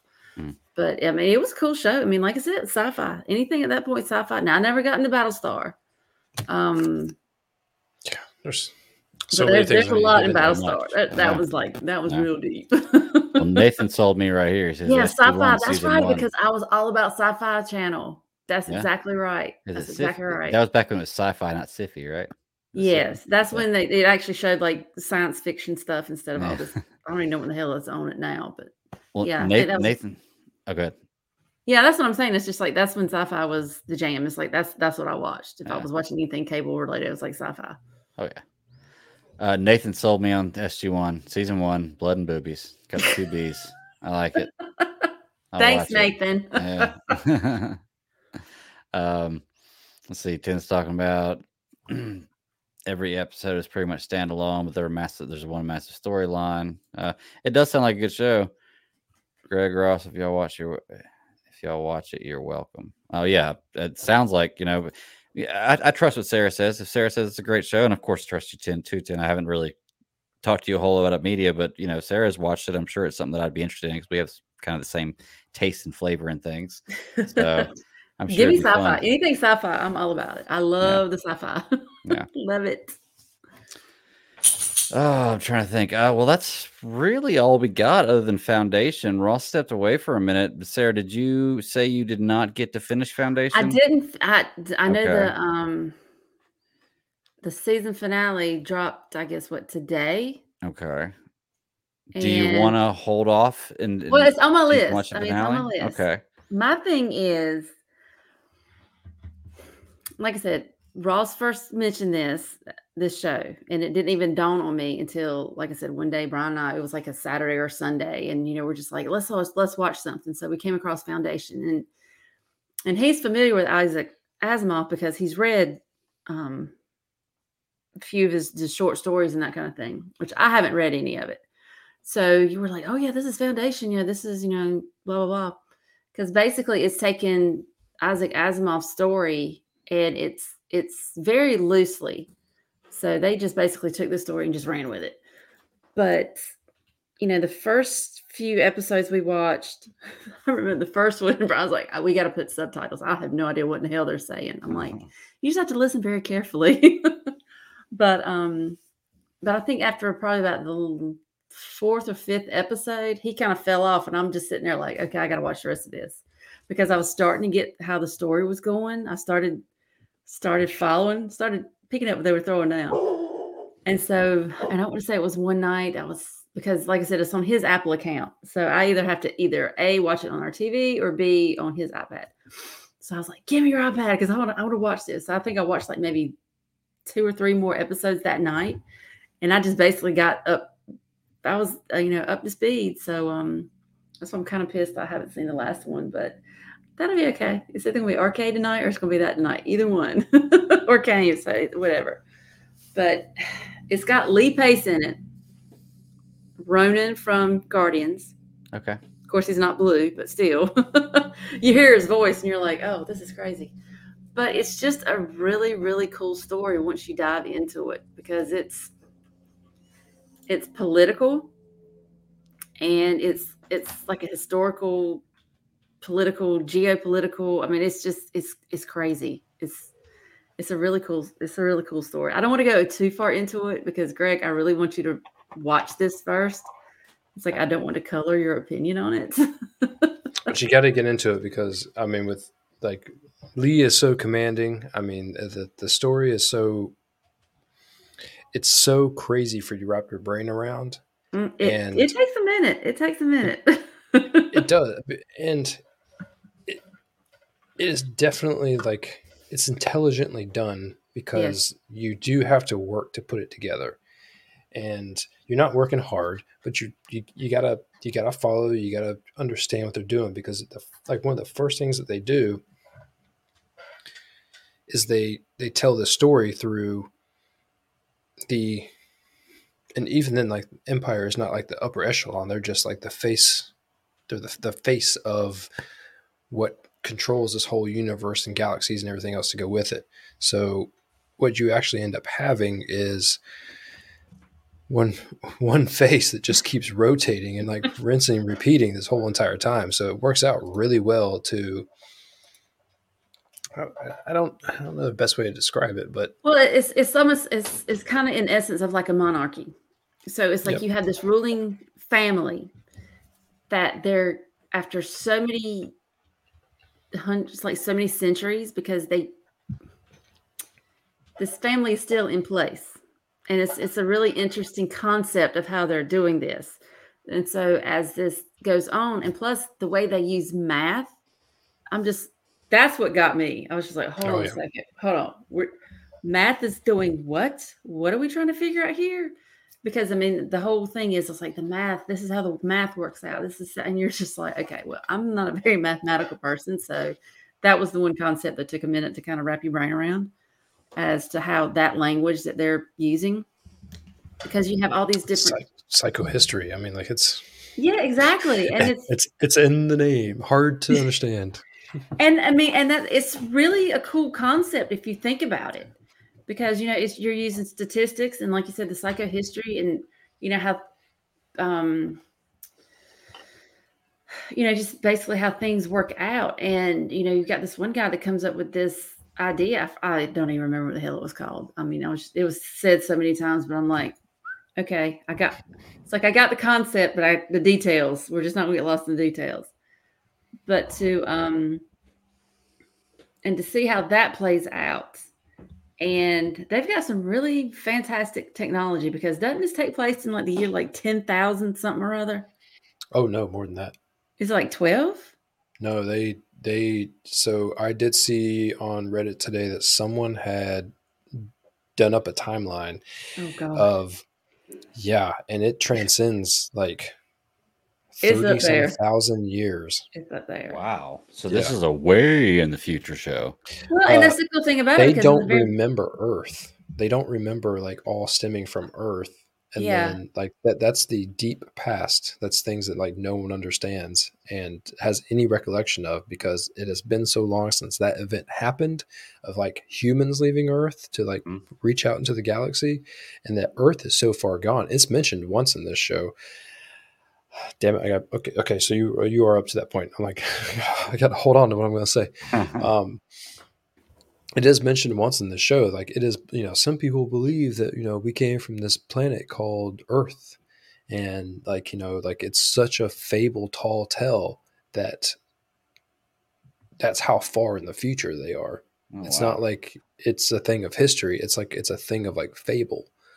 And so if they're truly in like the i, I want to say what i read was like the, like 31 30 something like that thousand years into the future um, and you can believe it because the you remember when we were kids we all thought that we were going to have flying cars and shit. Well with the technology that they actually have and it is practical like they don't have a whole lot that's unpractical or impractical um, it seems like it would take that long to kind of establish it and make it work in a functioning way. Even then there's also technology that uh, they don't exactly have like mass production like one-off kind of stuff. So the show does a really good job of like kind of reaching out to that point. Space travel is done in a really weird way. Um, they have genetically engineered space people who are like bred and made to stay awake during time travel because the human and most like species conscious cannot take time travel. They have to be like knocked out and like watched and secured and made sure that they stay alive throughout the process. And these people are spec- like specifically Mhm. made for that. So the show itself has so many crazy aspects to it. And i think the first season the first season did a lot of work to open and tell a little i don't want to say a little bit of a story. There's time jumps in this thing that you really got to come across. So when you get to those points i think that next season because they should pick it up because i don't i don't know what the numbers are but knowing apple and how like what kind of little content they actually have the show will come back for a second season and i surely hope actually no it is come back for a second season because they have people cast for next season. I take that back. Um it will open your eyes and to a much broader like concept of like what a future show can be Yeah. Dude, you have a knack for this. Like, have you ever watched a show and liked it and not be renewed for a second season? I'm pretty sure if you like it, you got a pretty good gauge of what's going to be. You know, uh back. yeah what, what was that netflix show jupiter Oh, Oh, yeah. Jupiter Ri- was it Jupiter Yeah, but they, they got all of us on that one, man. Like, eh, I can't believe that one didn't get renewed. That blows my mind with that yeah one. 'cause dude I, no I, I enjoyed that one pretty good. So, uh, but yeah, dude, no, hey, you know what? Santa's bringing me a new TV for Christmas. It's by Santa, I mean Daddy Santa's bringing me a new TV for Christmas, and I'm gonna be able to buy Apple TV then because the TV I got a stupid smart TV and it's not new enough to get Apple TV on it. So as soon as I do, I'm gonna get on there and I'm gonna watch, uh, you know, uh, what's that funny show everybody likes? Uh, Ted Lasso. Ted yeah, Lasso. Ted Lasso. Ted Lasso. and, Dude, and that is all a this you and Ashley show. Get up on that. Newsroom and all this stuff. Everybody's like, you gotta check it out. Like, uh, I'm definitely gonna get onto it. So, um, Jupiter's but yeah, Legacy, that's Foundation. From what y'all are saying, it sounds great. sounds like a fantastic show. Uh, Well, and the cool thing about it too is even though it's set so far in the future, there's still a lot of themes that are relevant today. Mhm. Right. So it's I want to talk next week. You got to watch it. You got to watch the episode. You don't have to watch it tonight, but you got to watch it. And we got to talk about it. because there are certain even if even just if you well, and I even talk about after it, even the, the the the last episode before this, you know, this one. I mean, that one was pretty. To me, I thought that one was pretty powerful too. was that the uh, one The where he took the walk? Yeah. Mhm. Okay. I thought that one was pretty damn powerful too. So I was like, oh, of course, Oh, it was. you It just was, wait. it was a nice scene too. So it's like had nice eye candy in that one too. So I can't rob you of it. Enjoy it. Enjoy it where the women can get it. That's right. That's right. Uh, all right. Well, um, do y'all have anything else you want to say about Foundation? You know, like uh, the season finale comes out soon, or it already came out today. I guess It came out today, yeah. Going to watch it, so we'll definitely talk about it. And this is season one, right? So I'm not going to be too far behind when I get to catch up on it. Okay.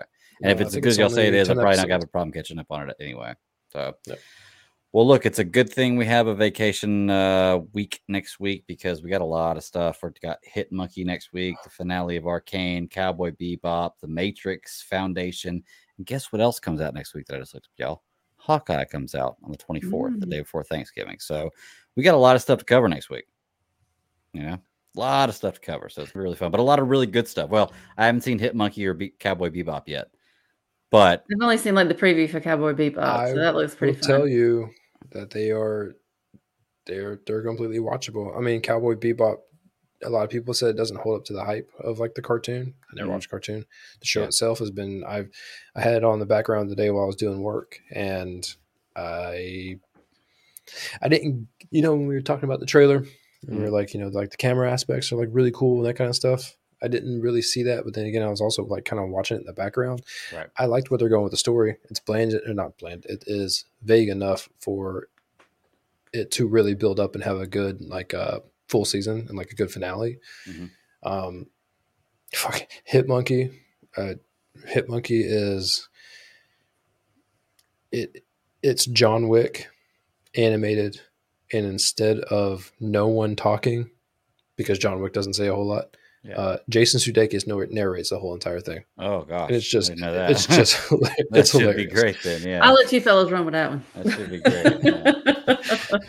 Uh, it's it's it's sounds like it's gonna be fun. I, I was worried whenever we were ending a lot of the shows a couple weeks ago. They were coming to the wraps that we were gonna be have a lack of content, but we're actually kind of getting an overdose of content here right now with new stuff coming out. And it's funny with Cowboy Bebop. Like I have a friend who I had mentioned today to start talk. I was helping him move some stuff, and I had mentioned uh, you know Cowboy Bebop, and I was like, "Yeah, have you seen that that comes out today? Are you interested?" And he didn't realize that they were making. I don't, I don't know if he realized it. I don't think he did but he hadn't seen the preview for it at least. I know that much. Mhm. And he'd mentioned to me that that was his absolute all-time favorite anime cartoon growing up. Mm. And he was like, so he would love to see something like that. And I was like, well, check out the preview. And he said, no, I'm not watching the preview. I don't want any. I don't want any expectations going in. He said, now that I know Oh, this here, Both I'm gonna watch. I'm gonna watch it. I said, okay, cool. I said, the preview looks great, but if you're familiar with the show, I'm sure you'll have a better uh, understanding of what's going on or judgment of, of how accurate it is or how fun it is. So, but from what I've seen of it, it looks great. I'm think it's what I'm going to end up watching tonight. Uh, finishing Arcane tomorrow. Uh, starting Hawkeye as soon as it comes out. I'm sure Hit Monkey will probably be my tomorrow thing too, because tomorrow night I don't have a lot going on. So, oh wait, I forgot Oh. tomorrow night I'm going to watch Ghostbusters. Yes. Um, Yes, that's right. So We're gonna go see that noon tomorrow, so that's gonna Yeah. be fun. yeah, Nathan, Nathan says, mentioned this show. Yeah. yeah, Wheel of Time. Ross, you said something about Wheel of Time too, right? Yeah, no, I Or- am definitely going to be probably catching up on that before the weekend is over. It is, It's on Amazon. Okay. yeah, it is. It's something I, I've had my eye on it for a while, along with I'll add it all these the other shows I've been watching. But I did not make it to it today because, I ran out of time today. I'm shows- not gonna lie. Oh yeah, dude, this week has been a lift. it always is, dude. It's so hard to cover all stuff, but you know, a lot of it's just stuff I'm going to watch naturally anyway. So I'm going to add Wheel of Time to the list, and uh, it might not be something we cover next week, but if we uh, end up getting to be able to watch it and binge it, and all of us watch a, a season of it, then yeah, we can definitely check that one out because I'm I'm down. So, did all y'all saw uh, Red Notice, right? I think Sara, you told me you saw it the night Mhm. before. Ross, you said you just finished it. Great movie. They said that. I hope they said that one up for a sequel. Great cast of characters right there. I like that. But Uh, the whole time I was sitting there thinking of uh, Six Underground, the other one that he did for Netflix. I'm like, you know, it's it's a great, it, it's a, it's literally a start to finish movie. It's got a story, and when you get to the end, they set it up to where you can have another one. or you could just leave it. Yeah. Yeah. Yeah, they do a good job. And. I, Six Underground was fan. Like I love the opening. See, I'm a car guy, so I mean, when they just opened that whole entire thing up with a chase, and then straight up like decapitated the dude with a forklift, it was like, all right, I'm gonna watch the rest of this without a shadow of a doubt. Yeah, deal. Well, uh, all right, y'all. I'm spent. You already got here. We've gone for almost three hours tonight. We had a lot of stuff to talk about. We didn't even we didn't even dive into really arcane or like arcane. That's that's the crazy thing. We talked about it for almost an hour, like 45 minutes. I was really, I was really surprised at this series. Like, I, s- like I said, when the, you know first seeing it, it was like to me, it felt like a bunch of you know just like the cut scenes from the video games. But I but like I said, I love that animation. So I was just like, oh, let's see Oh. how they do with this. So, but I mean, love the split scenes. I mean, like you said, the animation is like artwork. I, Mhm. it literally is like artwork. And then when they do all the funky cut scenes and everything else that they do to blend and mix and fade, man, I visually it's stunning. It's filmed like a movie, to be honest with you. The, the way Yeah. they the, the way they do, just like uh, like it's just in the cutscenes, scenes in between scenes where you just see a character walking through this down the street and everything. It's filmed like a movie. It, it's crazy. Like I honestly, when you look at it, sometimes some scenes you have a hard time trying to figure out like, is that live action or is that a movie? I mean, it's pretty damn close. It looks pretty pretty good. I'm excited about it. Yeah. So my dog's attacking my wife. It sounds like. I just hear stop, stop, no, no. So all right, fellas. I'm like, yeah, uh, let's get out of here. Uh, Sara, where can they find you at? Uh, you can find me on the Twitter at my lady kitten. Um, I'm just I've been a little vocal lately, especially with like um the things I've or the content I've been watching, and plus the fact that um Superman's back in Carolina, so yes. so I've been pretty vocal about that. So um yeah, you guys can find me. Just hit me up. Just I'm always up for a good chat. So There you go. Ross, can they find you anywhere other than here? Nope. Nope. Right here. All right, cool. Put 'em up here. Surprise, bitch. man of Come in mystery. the li- come in the chat room and talk to him. Like he'll he'll interact with you. I'll So- vouch for him. Yeah. yeah, apparently you have There you to. Yeah. Uh, Ten's good people, man. C3 fam, good people. Yeah, keep pounding Ten. Uh, and then once again, Ten, I appreciate you coming in to the chat room tonight, man. We do this every Friday. We talk about a lot of fun stuff. You got any suggestions? You put Stargate in my ear, and I'll definitely, uh, if I get some time, try to check that out, and we can talk about it. And if you want to come on the show, man, um, I'm always down for you know new guests coming on the show and people coming and talk about things they love. So you can find me at the Bat Daddy 52 on Twitter. It's my personal handle. It's the one I check the most, or at SCS Podcast One. It's the show handle. I check that one not as often as I should, but just hit me up on either one and you'll eventually get a hold of me. Uh, live every Fridays, we do this here. Audio drops every Monday or Tuesday, depending on how lazy I am on any podcatcher of your choice. Folks, anybody listening, if you're in the chat room, give us a thumbs up, share with a friend, give us a like, write a review. It helps all those algorithms that YouTube and every podcast catcher does uh, when we have positive feedback. So I really appreciate everybody who's involved tonight in the show and the fans going on with us. So until next week, everybody, keep fucking pounding. Go Panthers. Later. And bam. Oh, forgot. You gotta hit it twice. Why does it make you hit the button twice?